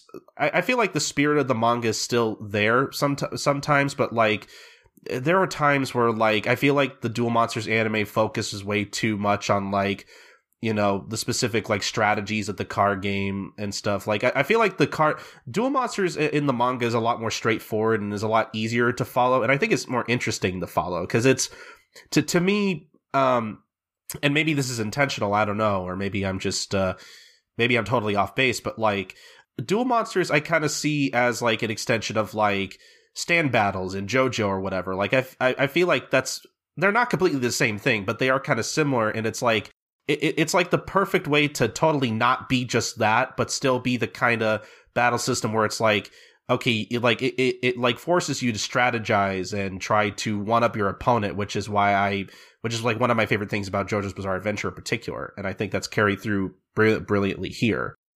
Yeah, and I'll, I'll preface my take by saying that I I like what the what the Yu-Gi-Oh franchise where it is now. I do like how they do things, but it is very much a like uh, you know, you're there to promote the card game, so you're there to have like a conflict between two characters where the interactions can feel very uh, I guess sort of like mechanical. They get kind of they get really into the minutia of like I'm going to do this so that I can do this, so that I can do this, so that I can do this. Uh, so to the point where um in uh, Yu-Gi-Oh! VRAINS, the most recent one, there are characters who can have like their turns and their card interactions can take up like two thirds of an episode, where it was just like that was just Yeah. one character's turn full of mechanical like uh, do this to do this to do this to do this where uh yeah in the original yu-gi-oh uh with the more looser rules of the card game it definitely feels it feels more like a stand battle it feels more Yeah. like the rules are bendable to whatever would make them you know the, the next moment most exciting and uh you know interesting I, I think there are values to both approaches but it is definitely like that is what the yu-gi-oh franchise is now is not what it was then hmm that's fair. I can, I can agree to that. But no, yeah. Um, I mean, ne- needless to say, that final duel between Yugi and Atem, like once w- once Yugi delivers the final blow, like, oh, dude, it's emotional it's emotional Yeah. I mean, the symbolic gesture of Yugi placing in like this puzzle box card, Monster Reborn, and so that's so that's the card you can't use in the duel. Like the symbolic gesture of like, you know, it, it is time for you to move on and accept that the dead can't come back, and you know I've accepted that, and I want you to uh, accept, uh, understand that you know I'm we're we'll be okay, and you can move on and that was so emotional and really poignant. yeah. And I I definitely cried at least once. yeah I, I, I, this is something I didn't think about until just now, even though I've known this. But you know, the the Japanese uh, name for Monster Born is like Resurrection of the Dead, the Shisha Sosei. So that that that makes that moment even more like on the nose. Like I I am literally sealing the resurrection of the dead in inside this you know the Millennium Puzzle box. You're done. This is it. You know, it is very thematically poignant moment. I feel like. but no, yeah. I I think I think I think the ending's pretty much perfect. Honestly, like. yes, I, I agree. Yeah. like it's I, I think in general I I have very little criticism of Yu-Gi-Oh! I think my very few things would be like I feel like there are times where where when it comes to like the dialogue and exposition, like I feel like I feel like when it comes to restating like the purpose of like uh, people's like motivations and stuff, where it's like it, where characters are constantly explaining like, oh, in order to access the Pharaoh's memories, we have to put the Millennium items in this thing, and then yada. I feel like stuff like It's a that. weekly shonen manga thing, isn't it? Yeah, where it's like there there are points where it's like you have to constantly like recap people about like what's going on for people who are just kind of jumping in. It's that that kind of stuff I thought was a little repetitive, but like Yeah, um Yeah, that's yeah. and then um I'm trying to think. I think um I don't know. I, I was I was gonna say I'm I'm not I'm not too super invested in a lot of the female characters in the show, but I but I think Lum brought up uh, like obviously my my I think is probably like my favorite one, and then um is she Mai's cool. yeah, and then Ishizu I don't think is a bad character though. Um I don't know. I I, I feel like she's a little bland. I always thought Ishizu was interesting. I mean, she also doesn't get like it's it's not like she gets more than one battle, but I think that she's a very interesting presence in the series. I feel like she is like uh her motivations and then are written well. All the whole, yeah, it's a pretty. And the whole, it's a pretty standard sort of homophilic, passively sexist kind of shonen series. I mean, yeah, It's, yeah. I mean, there's lots of good. There's lots of and I mean, it's interesting that they they could they they kind of hint they have this like suggestions that they'll do like this love triangle between Yugi and Dark Yugi and Anzu, but in the end they're kind of like, eh. I mean, it's just it's just not. It's just there's just no time for it. There's more battles to fight, you know. We have card Which games to play. Yeah. Fine. yeah. And, I mean, of course, there's Joey's sister who is kind of just there to be saved, and then there's um, Yeah. and also then there's the white dragon, the blue eyes white dragon woman. Oh, Oh, yeah, Kisara, Kisara, yeah. in yeah, that yeah. arc, who is all who is kind of uh, this there to is kind of also there to sacrifice herself, become, but she gets to become a cool dragon. So, you know, I mean, it's it is what it is. It's yeah, it's not a ser- I, I don't know. Uh, I wouldn't call it a great female character series. Mhm. Um, actually, one one one thing when it comes to Shizuka or Serenity, um, so re- rem- remind me if I'm incorrect and if I re- like remember this incorrectly, but wasn't there a scene uh, like I guess at the end of Joey versus Yugi where like you know y- you have Serenity riding in Mai's car and um isn't there a scene in the anime where she's taking off her uh, her bandages like right when Joey's about to jump in the ocean? yeah, Oh yeah. yeah, yeah. like i actually as as much as i liked that moment in the manga and i still thought it was nice i think i actually prefer the anime's interpretation of that just a bit more How does it happen in the anime?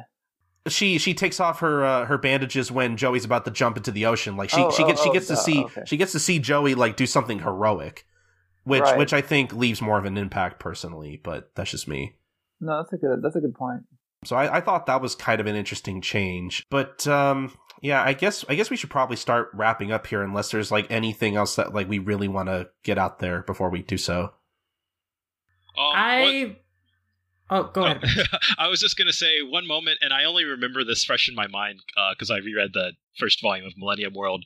But uh, that moment in the first chapter of the volume where uh, Sugoroku Muto, the Yugi's grandfather, is just like Indiana Jonesing it all over the place. Oh my god, yeah, I great. great. forgot So that. Oh yeah, That was that was good. Yeah. I, I it's a cool moment. man, I Yeah. I would not I would not mind at least like a seven chapter miniseries of that, honestly. Uh, yeah, that could have been a spin off or at least a an arc because that was cool. Yeah, like him, the story of him discovering the puzzle could have been an even longer story. It was really cool. Yeah. uh what were you gonna say, Lum? Oh, well, I was just going to say I also really enjoyed reading Yu Gi Oh! I think this is the first time I read the manga start to finish in chronological order instead of instead of reading it piecemeal but uh, like I did when I was a kid. So I, you know, I doing it that way, I could really appreciate just uh, how the storytelling develops and uh, how the relationship between characters develops. And I think that ultimately, what I really love about Yu-Gi-Oh is the relations between the characters, especially you know Yugi, Jonouchi, Kaiba are great. Are really well developed characters. Dark Bakura, I still love as a villain because I love villains who are always around the heroes and just scheming in the background, like consistently until like at the end their plans finally come to fruition. So I love that about Bakura so much. And overall, I really find the series' core themes like of the balance between life and death, accepting that uh, the bonds of friendship and how people can change other people for the better uh, really really human and i i think that these are really kind of even though the I think the series actually tackles some pretty complex themes considering that it is a series about card games for most of it. But it, there's honestly more, a lot of depth to Yu-Gi-Oh that I feel a lot of, that a lot of people kind of underestimate and miss. I think it's an extremely well written series and an exploration of themes. If I could The- scream that from the rooftops. Um, like yeah. the the battles themselves, like the the duels, like some of them, you know, I, Takahashi is great at coming up with uh, situations and then resolving them is is oftentimes, oh, I have this one card that can get us out of the situation. the plot card. But I think that that the it's not the duels that attract me to the series. I think it's really the conflict behind the duels, the internal conflict between the character, and then the external conflict of like what is uh, the consequence of this duel that these characters are fighting to avoid, or uh, the result that the characters want to achieve to like help uh, someone else or prove to themselves that they have grown and and changed and they they can accomplish something. hmm Yeah. Um, it's like I said earlier, like, you know, for the longest time, like, I always remembered Yu Gi Oh! as that, that dumb anime card game thing or whatever. And, you know, and, and that's totally fine. But, like, re- reading the manga really gives me, like, a whole new appreciation for the series. Um, and, and is something that I think is legitimately, like, worth, uh, checking out. Like, you know, if if you if you're listening to this and you have that same sort of mindset, like I'm not saying there's necessarily anything wrong with that, but it's like, you know, like the, there there is a certain depth that the manga has that I don't really think that I really don't think either of its anime adaptations have as much. It, not that it's not there, but like yeah I, did, I definitely think it's like filtered a little bit. yeah, like like the the themes and the character relationships I think are a lot better explored and a lot more fleshed out and a lot more consistent, I think. And and yeah, like I'm I'm really glad I read through this. Like this was something I was wanting to read for a long time and I just never had the chance to. I'm so glad you did. Thank you. Um and you know what? I mean like I ended up buying all of Yu-Gi-Oh through the omnibus editions which you know, for for as much content as you're getting per volume, like I'm looking at the MSRP, it's like fourteen ninety nine Oh yeah. and and I'm sure you can find them for even cheaper on places like Amazon or Right Stuf. Um, or if you want to be even cheaper, like you can you can literally read the entirety of Yu-Gi-Oh on the Shonen Jump app for two dollars. Two dollars a month is all it takes to read one of my favorite manga of all time. If if you're on the fence, please, please, please, please do it. Yeah, and and I know there are people. I know people, you know, uh, like uh, including Buggy earlier, who you know ha- have sort of um, they have sort of qualms about like how the series is going to be, you know, once the card games become more uh, instrumental. And to that, I have to say, like, I still think reading Yu Gi Oh past the point of Duelist Kingdom is it's so worth it. It is uh, Yeah. absolutely. Yeah, like like the first seven volumes, I totally get. Like, are probably more interesting in that, like, again, we we have more games to, uh, like it's it's a lot more experimental, and I see the value in that, and it's part of the reason why I wanted to start reading the manga in particular. But like, even even once the main gimmick of the series becomes more established, like it's like we said, like it's it's not it doesn't just become like about card games and nothing else. Like the themes of the story are still there throughout and are still worth seeing how they unfold. So they don't they don't take a they don't take a back seat. So so I think I think it's uh, I think it's safe to say we all highly recommend Yu Gi Oh. Yeah. Uh, so yeah, we'll definitely leave links in the show notes for where you can either buy it or read it or whatnot. But before we round off, we, we do have a few Twitter questions and stuff we, we want to read. And actually, even before we get back to Twitter questions, uh, I want to read uh, I want to read the email that we got oh yeah. um, from uh, Ashley, which um, I'm probably not going to read all of it because it kind of goes over a lot of the stuff we kind of covered a little earlier in the show. Uh, but I, I do want to read at least a few uh, select paragraphs here.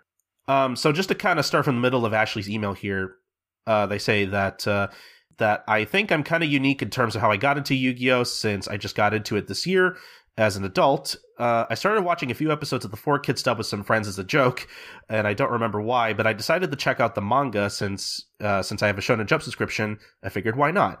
Um, I'm still not super far into the series since I'm only on the Duelist Kingdom arc, uh, but that's not what uh, interested me most about Yu Gi Oh!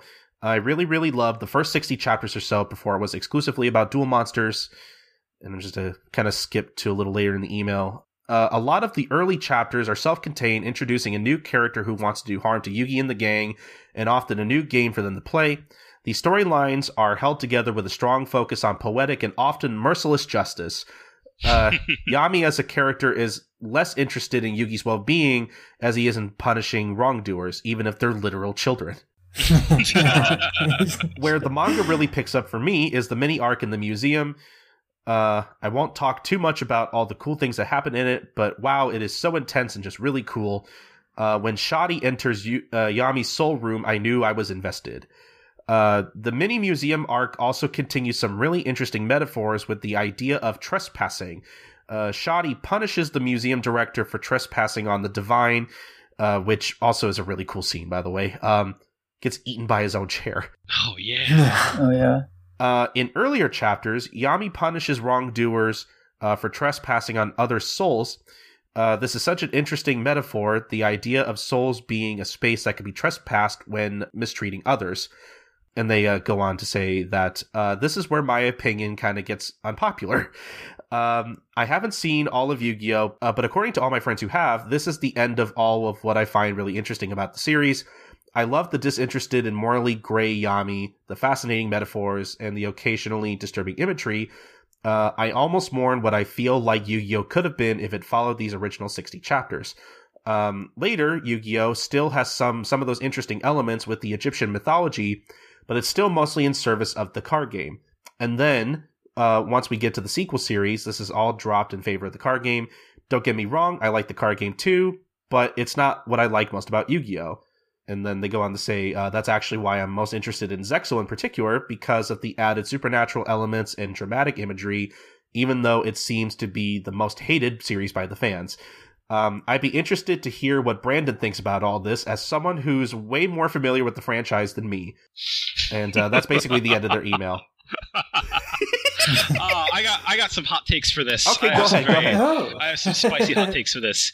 Uh, I think I, I'd start by saying that if you're interested in what Yu-Gi-Oh has to offer in those first sixty or so chapters, I do think that all of the storytelling, like the card game in you know the latter portions of the original Yu-Gi-Oh manga, I think are in they are in service of those themes, not the other way around. Like it is it is still very much you know a manga that deals with like the occult and you know just sort of like little bits and pieces of horror here and there and you know all, all sorts of like mystery and morally gray decisions and all like all of that good stuff i think is even better as the manga progresses even if the vehicle through which that is conveyed is the card game yeah but i still think that the card game is like in service of the story not the story serving the card game Yeah, exactly. I agree. I agree. I mean, I feel that it's not as it's not as dense once you get into the card game parts because it's not as dense with different stuff. It's not like every episode is like, hey, what they're in this crazy trap room. There's this crazy, you know. It, instead, it's more these long.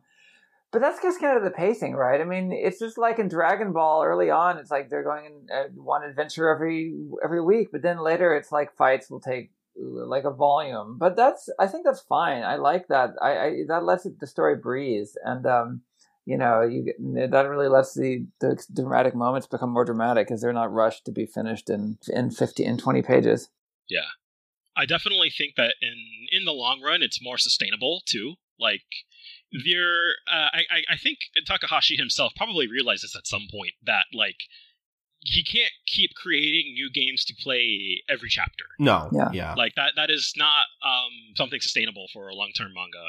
And I feel as though those ideas still come through in the form of the card game and the strategies that the characters employ. Like it's not as mechanical as the sequel spin-off series where, you know, it's, you know, I do this to do that, to do that, to do that, and all of that stuff. Like it is still I guess like every every character has their unique thing or every duel has their own unique thing to it that still comes through even if they are playing a card game. But I think the card game allow like it sort of becomes the glue that Yeah. like enforces every you know it, it keeps everything else together. Mm-hmm. think, and I think I think Yu-Gi-Oh as far as a manga.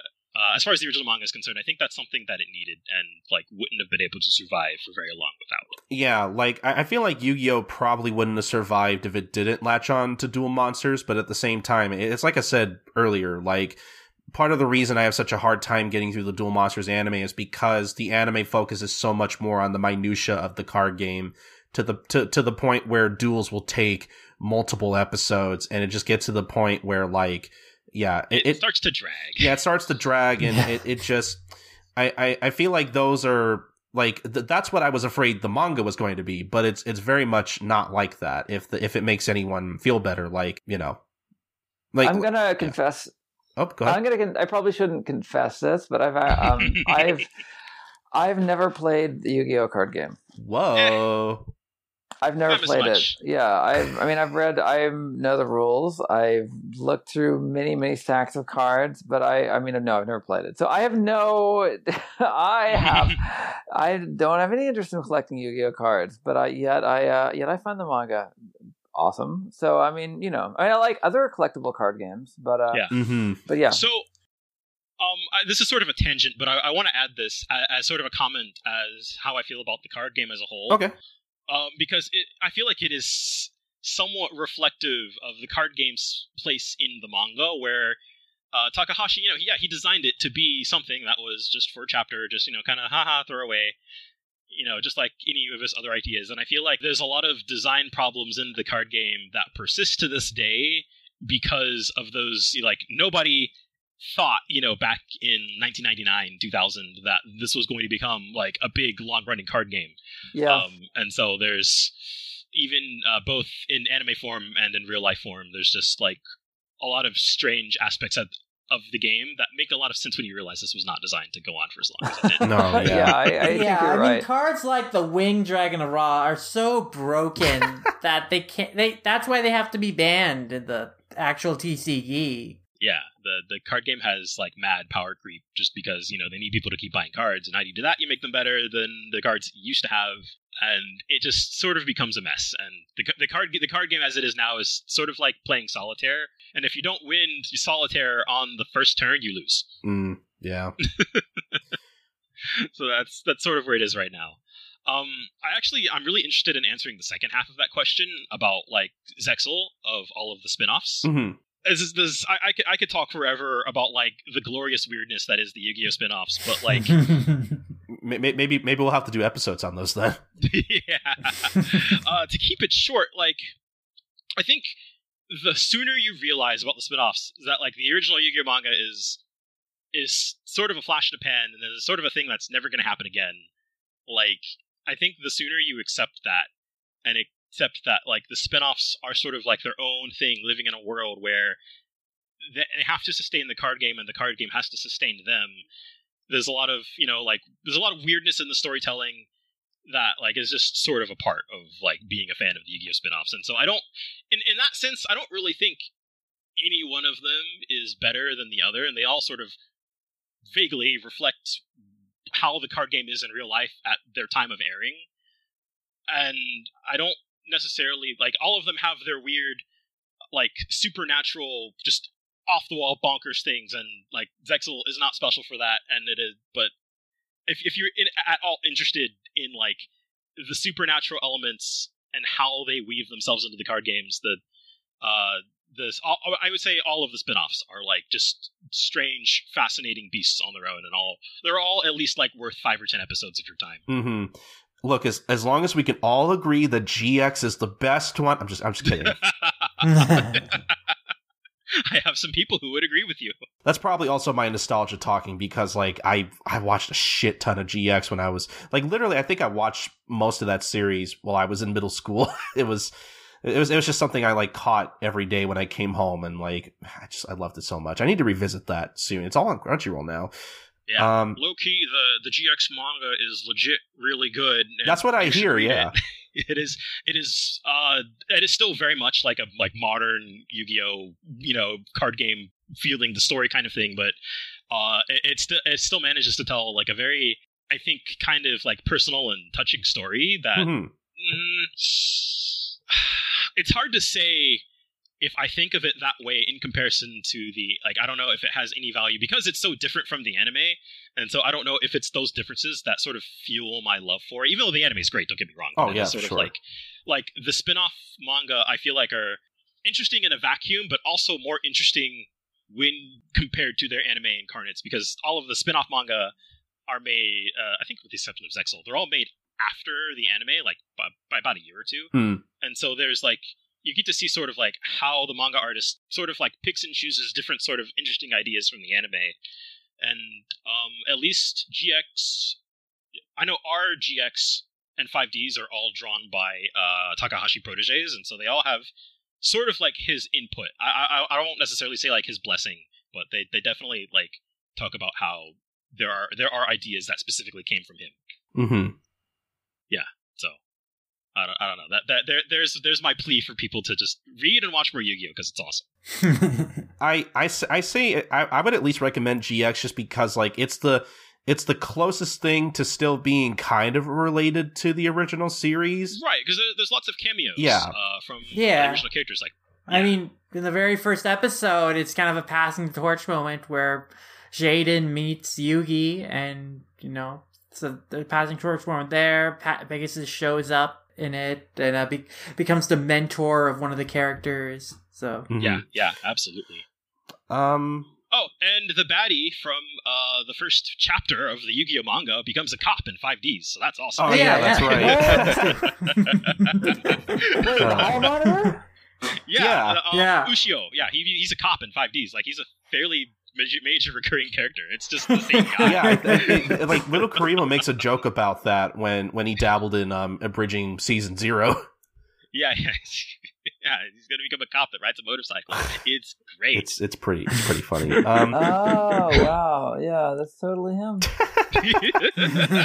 um, but uh, thank you, Ashley, for sending in that email. Yeah, that was a great email. I'm, I'm glad I, I, I sort of took it over there. No, that's fine. Um, then, let, and then let's get to our, our last two like Twitter things here. So, uh, from despair underscore T, uh, what's the best shadow game in the original manga, and why is it Monster World? well, there's not much of a question there. I just I, I just gotta gotta say yes. Like, And uh, I, I see Jason already agreed. Uh, I, yeah, yeah, yeah, yeah. I mean, just no contest. No argument for me. Yeah, it's really kind of hard to pick a better one than that. I mean, like like I said, like it's like I'm I, I have to stress I am not a D&D guy and I I don't think I ever will be. It's just not something I'm super interested in personally even though I I, I listen to one or two podcasts uh, pertaining in D&D. um but it but again, I would have totally been fine if Takahashi somehow wanted to extend that arc for like another volume or two. Um cuz cuz it was like legitimately really interesting to read. Um at least I thought. yeah. Yeah, no, I enjoyed it. So, so I mean, un- unless we have anything else we like want to mention, I, I think we're probably all in agreement. Yeah, I mean the other shadow games that I can think of are like the really simple ones or the ones that incorporate duel monsters, like again the one with Pandora with the chainsaws or whatever. Yeah, Mhm. that's another really good one. Yeah. Um, I guess I, I kind of have a soft spot for the one with the five Chinese elements, but I don't think it's very. Oh, Oh, yeah, yeah, that's the dragon cards. Yeah, Yeah, I, I I don't think it's really developed uh, well, but I think it's some. I think it's kind of an interesting idea. Anyways, that's all. hmm Mhm. Um, and then our last one on Twitter comes from our good friend and reoccurring host uh, Wensleydale Cheddar, uh, who says uh, the major characters of Yu-Gi-Oh are transported to the world of One Piece and have to establish a pirate crew. Who has which position and why? Give three characters a devil fruit. Oh man, oh, jeez. This is tough. Okay, I got it. I got Oh, it. oh, I got okay. it. I got I got one really random idea. Okay. There's um there's a character in One Piece film Gold Yeah. who has the like she has like the ability to just like I think give and take luck from things. You give that yeah, to yeah, that'd be the perfect give that to Jonouchi, yeah. My boy needs it. he, he really does. I randomly just thought of that one. I feel like I mean, obviously, if they were to form a pirate crew, either either Kaiba would want to be captain or he wouldn't join at all. Oh, absolutely. he's he's not serving anybody. I think he would have his own boat. I don't even think he would even agree to be on the same boat. He would. he would have his own blue eyes, white dragon shaped boat. Boat, yes. Yeah, yeah. That could also probably fly for some reason. I mean, yeah. Let Let's be fair. Um, this this dude, this dude built a space elevator. I'm not going to put anything past him. Um, and so obviously he doesn't. You know, like three three crewmates is so little for Seto Kaiba. He needs. I think he needs a fully manned pirate crew. Of Yeah. dudes with dark glasses. Yeah. um, Mokuba would definitely be his first mate. Um, for Of sure. Of course. Um, so I think on the Yugi on the Yugi boat. Well, obviously Yugi's the captain, but uh, Bakura would be like running the garden or something. Uh, you know, like or like the sick bay. You know, uh, uh, you know, some kind of like support role. Um, maybe Honda would be the cook. I don't know why. I just I could I could see that. Yeah. Yeah. Um, He's probably a good cook. Mhm. Joey's the first mate, clearly, and then I guess Anzu. Um, I would make her the navigator. Maybe I'm just thinking of one. Just- Girl, gotta be Uh, she'd be girl's the be a dance. navigator. I mean, she's a dancer, so I guess Yeah. if they need a dancer on a pirate ship, I mean, Rook is a musician, so Yeah. why not? Oh, That's a. oh, I like that. Um, yeah, I can't, I can't think of like what other devil fruits I would give the other uh give the other characters. That's a tough one. Uh, can we give a Tim uh the the what is it Brooks Devil Fruit? Yeah, okay, I could see that. Or I was gonna say, um, I, I don't, I don't think, I don't think it's a spoiler for Stampede. It's, it's a very light thing, but like, because there's a character in Stampede that whose literal devil fruit is just making visions of things. Maybe, may, may- maybe one of them could have that fruit, so that th- that way they could have an excuse to still play card games. I feel like that's something Kaiba would have. Yeah, maybe. Actually, yeah. I mean, that's his whole thing. Is he created the duel disk, which makes all Yeah, revolution. So exactly. yeah, that'd be perfect for him. Actually, for Bakura, uh, Gecko Moria's power, Oh, man, or that'd shadows would actually be really good. Yeah, I, I can I see can where see you're that. going that. That- That's a really good one. That that would be really good. Um, Either that or Perona's ghost power. Like, both fit. I, I could I could see normal Bakura having that power. Maybe. Yeah, maybe, maybe somehow if they have still split personalities in the One Piece world, they can have two Devil Fruit powers uh, somehow because technically they're two different people in the same body. Look, I mean, if a if a if a gun if a what what what was what was it with last Lasso? It wasn't a gun ate a devil fruit. If a gun can eat a devil fruit, I don't know. Maybe spirits can eat it. I don't know. Can a duel disk eat a devil fruit?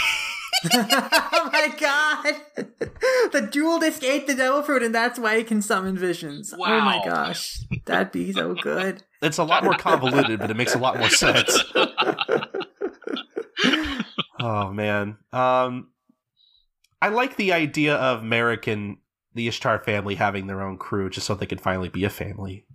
Oh, Yeah. That's, Yeah. oh, that breaks my heart. I didn't Yeah. I didn't mention it, but I did tweet about it. That that little moment. It, it's such a small moment where like you know uh, Ishizu mentions how like they can all be a family, and like Rishid like you see him kind of like be like oh oh we're a family now, and he like kind of has a, like a little tear. Yeah. Again, it's such a small moment, but it was like man, that really made me happy. and he pal and, and he's pals with Joey. yeah. yeah. I want to see them hang out. That's really nice. Um. yeah, he survives, doesn't he? I forgot. Yeah, I yeah, he does. you know. Um, I guess do we have any other answers or?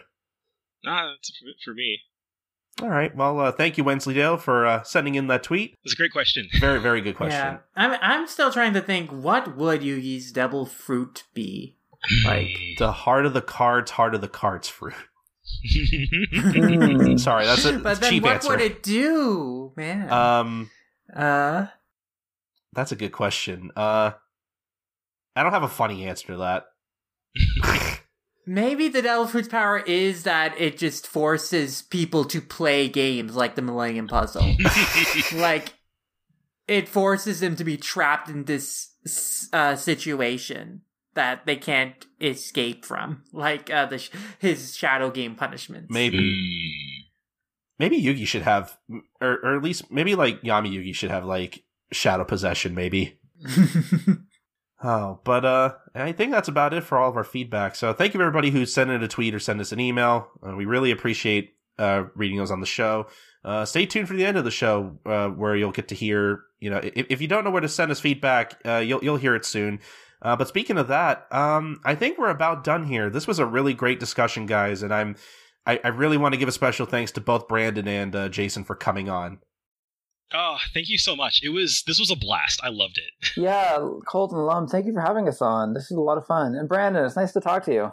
Yes, it's, it's honestly it's an honor. like, oh, I, I, can't emphasize that enough. oh, dude, no, I mean, I'm, I'm uh, what? Hey, why don't you tell us what some of the stuff you're lettering right now? Oh, right. Uh, I guess I never said that, but um, uh, I'm a letterer for a lot of stuff. Uh, right now, uh, I'm doing Dragon Ball Super, um, Snow White with a Red Hair, Tokyo Shinobi Squad, uh, Transformers the manga, which is coming out next year. Wow. Um, yeah.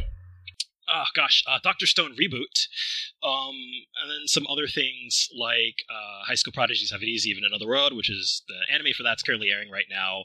And honestly, I've just I've been I've got so much coming out. Just check my Twitter. I'm always talking about the stuff I'm working on.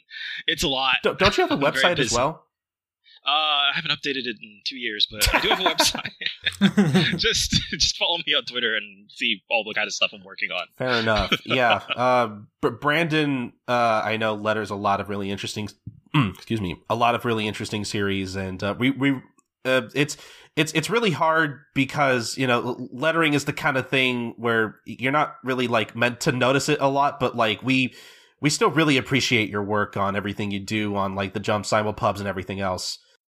I appreciate it. And uh, not to give too much away, but ho- hopefully we can like have you on the show and like we can maybe like kind of talk to you about the lettering process a little bit. That's something we'd be really interested in doing at some point. That would be a lot of fun. Yes, please. All right, so definitely go follow Brandon. Uh, and what was your Twitter again, Brandon?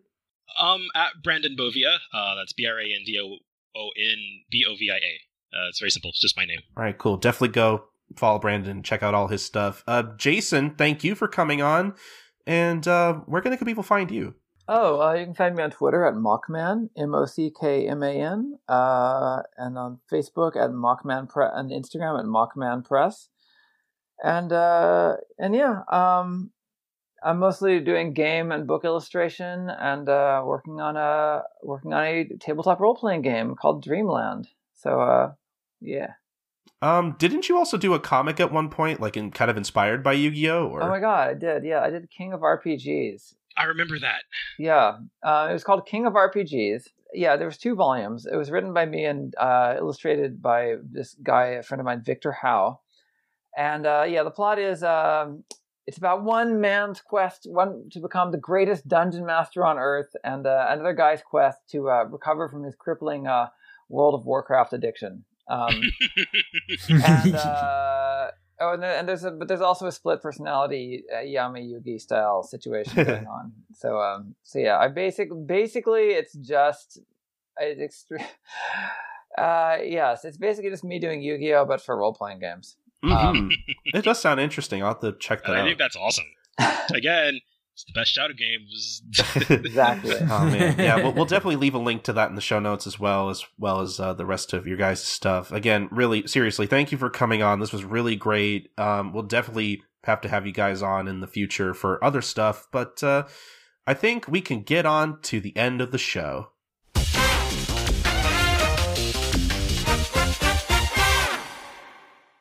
All right. Special thanks to both Brandon and Jason for coming on the show. I thought we had a really good discussion with the both of them. Uh, some interesting tidbits from Jason, and uh, quite the answer to that last uh, question, or not the last question, but uh, uh, the email that we got uh, from from Brandon. There, I know he went really all in with talking about the many spin-offs of of Yu-Gi-Oh, which we'll have to find some way to cover those on the show as well. But that's that's that's for another time. Um, but yeah, no. Uh, thanks to them for coming on the show. And uh, yeah, I guess at this point uh, in the show, we should get right into our community shout out segment. And uh, we have a lot of stuff uh, that I want to get through here. Uh, a lot of Yu Gi Oh! stuff in particular. Um, so, first off, I haven't talked about this on the podcast yet, but uh, back in October, I finally got into uh, the sort of Talking Simpsons brand of podcasts uh, hosted by uh, both Bob Mackey and uh, Henry Gilbert, both Talking Simpsons and What a Cartoon. Uh, I'm really enjoying both shows. I'm even a patron at this point. Um, so yeah, I, I'm really enjoying their stuff so far. Um, but I, I think one of the first things I listened to, uh, as far as What a Cartoon uh, goes. It, it, wasn't the very first episode, but I think it's like one of, one of the first like handful of things I listened to was uh, was their episode on on Yu Gi Oh, the very first episode of Duel Monsters. Which I thought was interesting, considering uh, the both of them were coming from a very fresh perspective. Yeah, I mean, they are late 30 somethings that basically missed out the show when it was first running on TV. So this was kind of like the first time, like, really sitting down to pay attention to it. So it was kind of really fun to listen from that perspective. hmm Yeah, and uh, I thought it was a very enjoyable episode. Um, and uh, they even kind of go over the history of like the anime in particular. I did not know the Duel Monsters anime was supposed to premiere around like uh, 2001 um, I, I thought that was interesting. Um, I, I, I definitely got into the anime like a little later than that, but uh, yeah. So I thought that was an interesting tidbit, and then that's that's like the kind of it. That's like just one of the many like interesting things about the history of the anime that uh, they kind of dig into on that episode.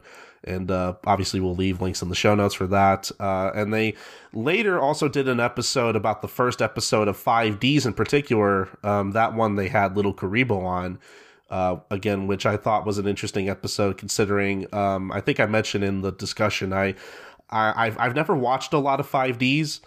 Um, I I I might have to like get on that at some point because again I I've, I've heard really good things about it. Actually, like I, I hear it's surprisingly very enjoyable. Mm-hmm. So yeah, we'll leave links to that as well. That was a good conversation. They kind of definitely went in when to made 5D stand out compared to the other Yu-Gi-Oh series in terms of its tone and setting.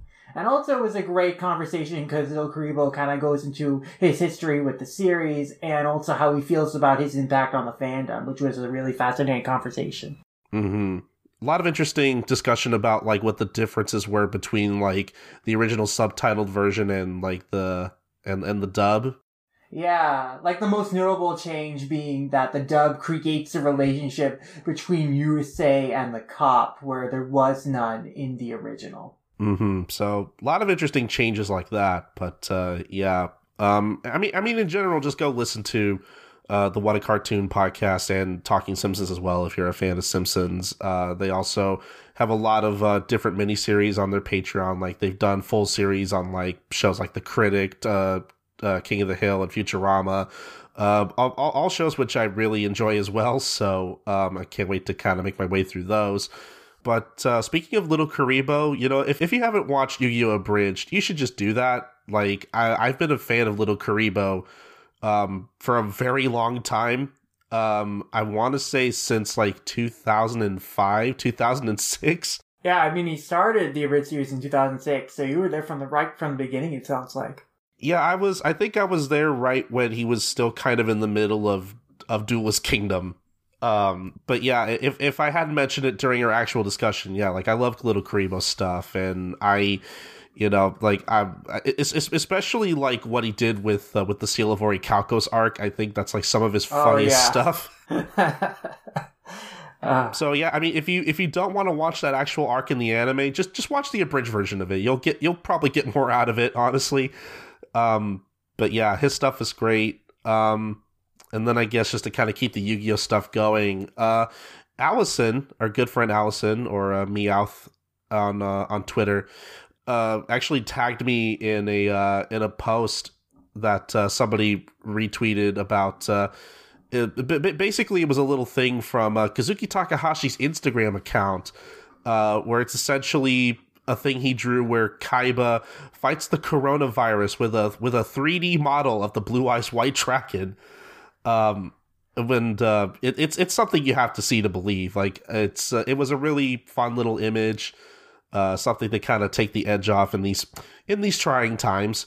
Let's just say. Um, and yeah, I mean, it, it, it, in general, like if you spend any time on Instagram, like you should you should still just follow Kazuki Takahashi because uh, You know, he does a lot of different like Yu-Gi-Oh drawings and stuff from time to time, and he has a lot of really cool art on his account that uh, people should really be checking out. And uh, speaking of Kazuki Takahashi's art, uh, I don't know if we ever got the chance to talk about this on the show, but uh, uh, Shueisha and Marvel were doing some um, some crossover comics. Um, well, I guess crossover in the sense of uh, Shueisha basically hired some Shonen Jump artists to to basically do their own like uh, Marvel comics based off Marvel characters and whatnot. Um, Kazuki Takahashi basically did his own like little one-off story featuring uh, Iron Man and Spider-Man called Secret Reverse, which uh, I don't think is available in English, but as we were alerted by our f- good friend Maxie Bernard, I, I, guess apparently you can read a 33 page preview of it on uh, on Bookwalker in particular. Um, so it is all in Japanese, but I mean, like you know, I, I think it's still worth like flipping through. From what I know about the story, I guess basically Iron Man and Spider Man have to fight this very Yu Gi Oh looking villain in a card game, and that's about as much as I've gathered so far. Uh, Lum, I don't know if you've checked this out at all. I don't think so. So I gotta give it a look. Yes. Yeah, so uh, all I could find was a like a preview of this. I'm. I, I was trying to look up because I, I I had wondered if like maybe Shueisha kind of put all their like uh, Marvel stuff into one like collection, or I'm not really sure how that worked out. But um, if I can't find anything more than the preview, uh, I'll just leave a link for the preview in the show notes for anybody who wants to check that out, and m- maybe somebody who can uh, who can uh, kind of navigate through the Japanese Bookwalker better than I can can maybe uh, look up and see if there's like a version of that you could buy on uh, on Bookwalker digitally. But uh, either way, it's I thought that was still checking out if you want some new Kazuki Takahashi art.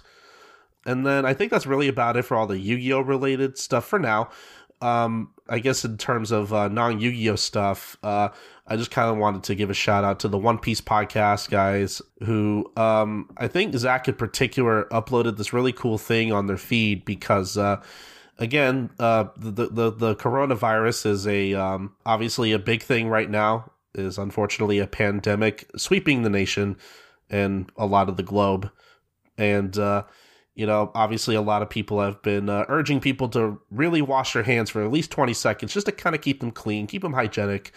Um, and uh, Zach uploaded this thing where it's basically a collection of like all the uh, One Piece anime opening and ending themes and just a lot of other like One Piece tunes in general. I know there's a lot of stuff from like the movies and stuff. He basically uploaded a collection of like 20 second samples of like all the different songs for people to kind of listen to something and kind of time themselves as they wash their hands. So it's a helpful little guide, and uh, we'll leave a link to that as well. I just thought that was kind of neat. Yeah, it makes washing hands fun. So again, shout out to the One Piece podcast.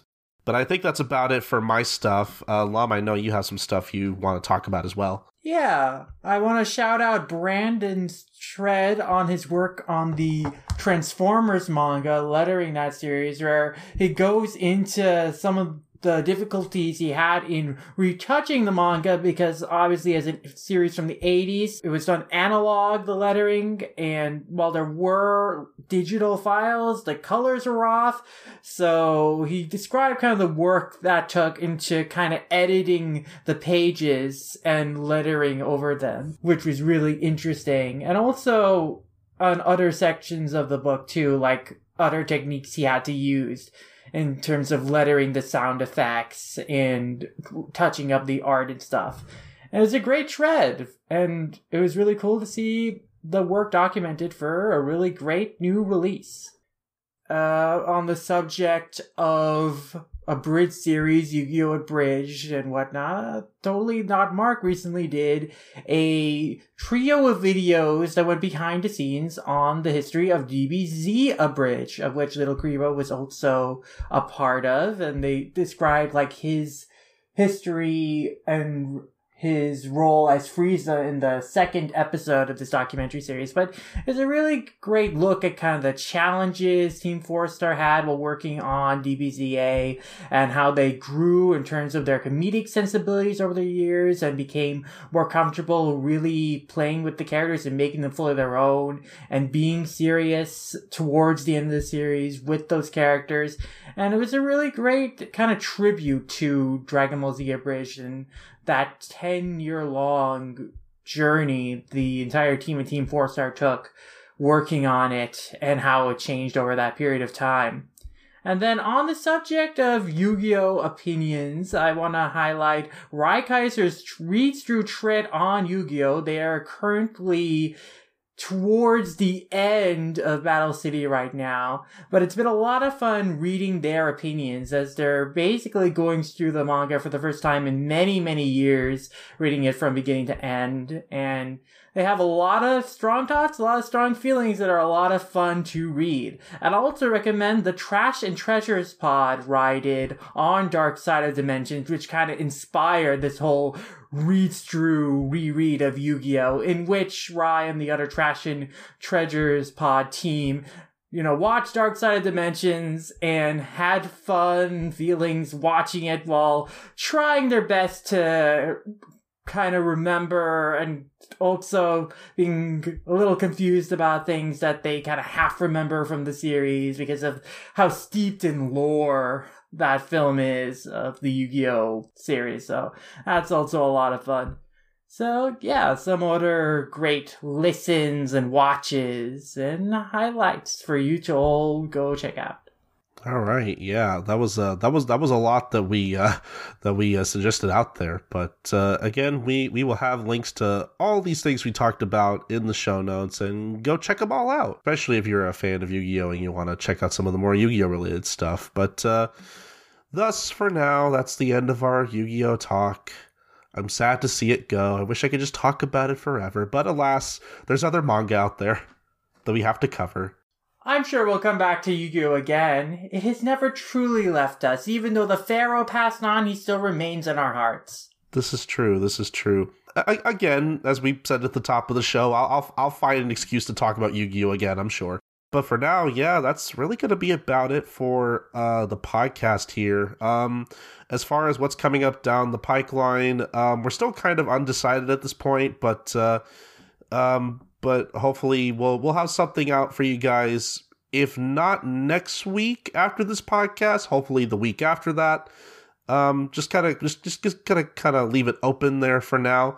We'll we'll just kind of see what happens. But uh, uh, thankfully we're um, you know we're, we're still working pretty hard on uh, editing some more upcoming podcasts for you guys to listen to, and uh, we'll we'll keep you guys updated. Uh, but for now, uh, yeah, I guess we best we, we better just uh, go ahead and plug our stuff. Uh, Lum, you go first. Where can the people find you?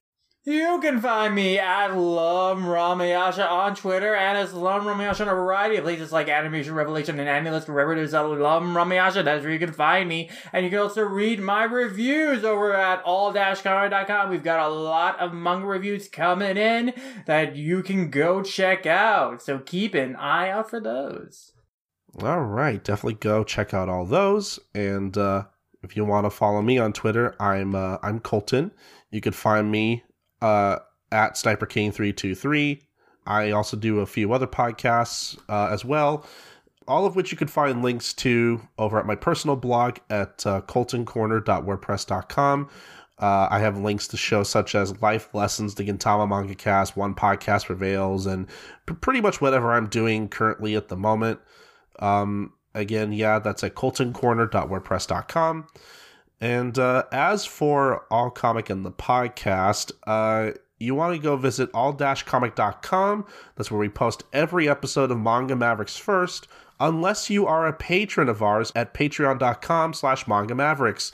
If you're a patron, you may have noticed that uh, we posted this episode early on our Patreon, uh, three days before hopefully it showed up on the main feed.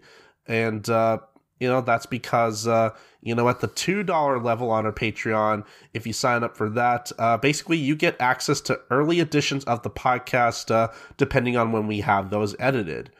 Uh, and so, yeah, if you want a chance to listen to the podcast early before anyone else, um, you can, uh, again, sign up for our Patreon at patreon.com slash manga mavericks. Uh, real quickly, if you sign up for our $5 tier, we kind of mentioned it a little bit, but uh, currently uh, we are doing another Manga Mavericks book club read through, this time on Masami Kurumada's Saint Seiya manga. Basically, myself and my good friend Doctor from the Ass Backwards Anime Podcasting Network are going through all of Saint Seiya for the first time. Uh, you can listen to a free preview of uh, basically the the you can listen to the entirety of the first episode, I should say, of that read through on our main feed. Uh, it should be the one before this episode, probably I think, and uh, it, it it's it's a pretty recent one. Um, so basically, if you're unsure of you know whether you want to sign up for that in particular, just just go listen to that. I think you'll enjoy it. And basically, if you want to listen to the rest of it, uh, the rest of our read through is going to be available exclusively on our Patreon for $5 backers, again, at patreon.com slash manga mavericks. Uh, it's really the best way to support us and the podcast and what we do. Um, and hey, you'll have access to other bonus podcasts that we've uh, recorded throughout the year as well. So there's plenty of content waiting for you. But yeah, I guess as far as all comic goes, uh, you should follow us on facebook.com slash all.comic or on twitter.com slash all comic underscore. Uh, but if you want to follow Manga Mavericks specifically, you want to follow us on Twitter at manga underscore mavericks or on mangamavericks.tumblr.com for all the latest updates on the podcast, especially Twitter. Or you can subscribe to our YouTube channel at youtube.com slash manga mavericks. That's where we post uh, different excerpts of the podcast, including news and other reviews and discussions and, you know, even some exclusive content every once in a while. So uh, you definitely want to go subscribe to there. Again, that's at youtube.com slash manga mavericks.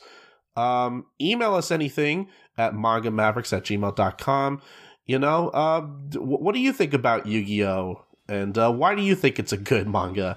Email us anything about like whatever news we talk about, any uh, anything about like whatever manga you're reading, uh, just your thoughts on the podcast, really anything related to manga or the podcast, just those two things or whatever, we'll, we'll read them on the show. Again, that's at mangamavericks at gmail.com. But the most important thing, guys, is that you subscribe, rate, and review us on Apple Podcasts. That is uh, basically the best place to kind of give us visibility. Even even if it's a, even if it's a one star rating, that that still that still helps us. You know, um, just give us whatever rating you you think this podcast deserves. Uh, just, just give us the time of day. You know. Um, sounded a little more desperate there than I wanted to, but it's okay. Uh, all right, but that is to be about it for this episode. And yeah, thank you guys so much for listening. Uh, this has been episode 113 of the Manga Mavericks podcast on allcomic.com. We will see you guys next time for episode 114. Bye, guys. Sayonara.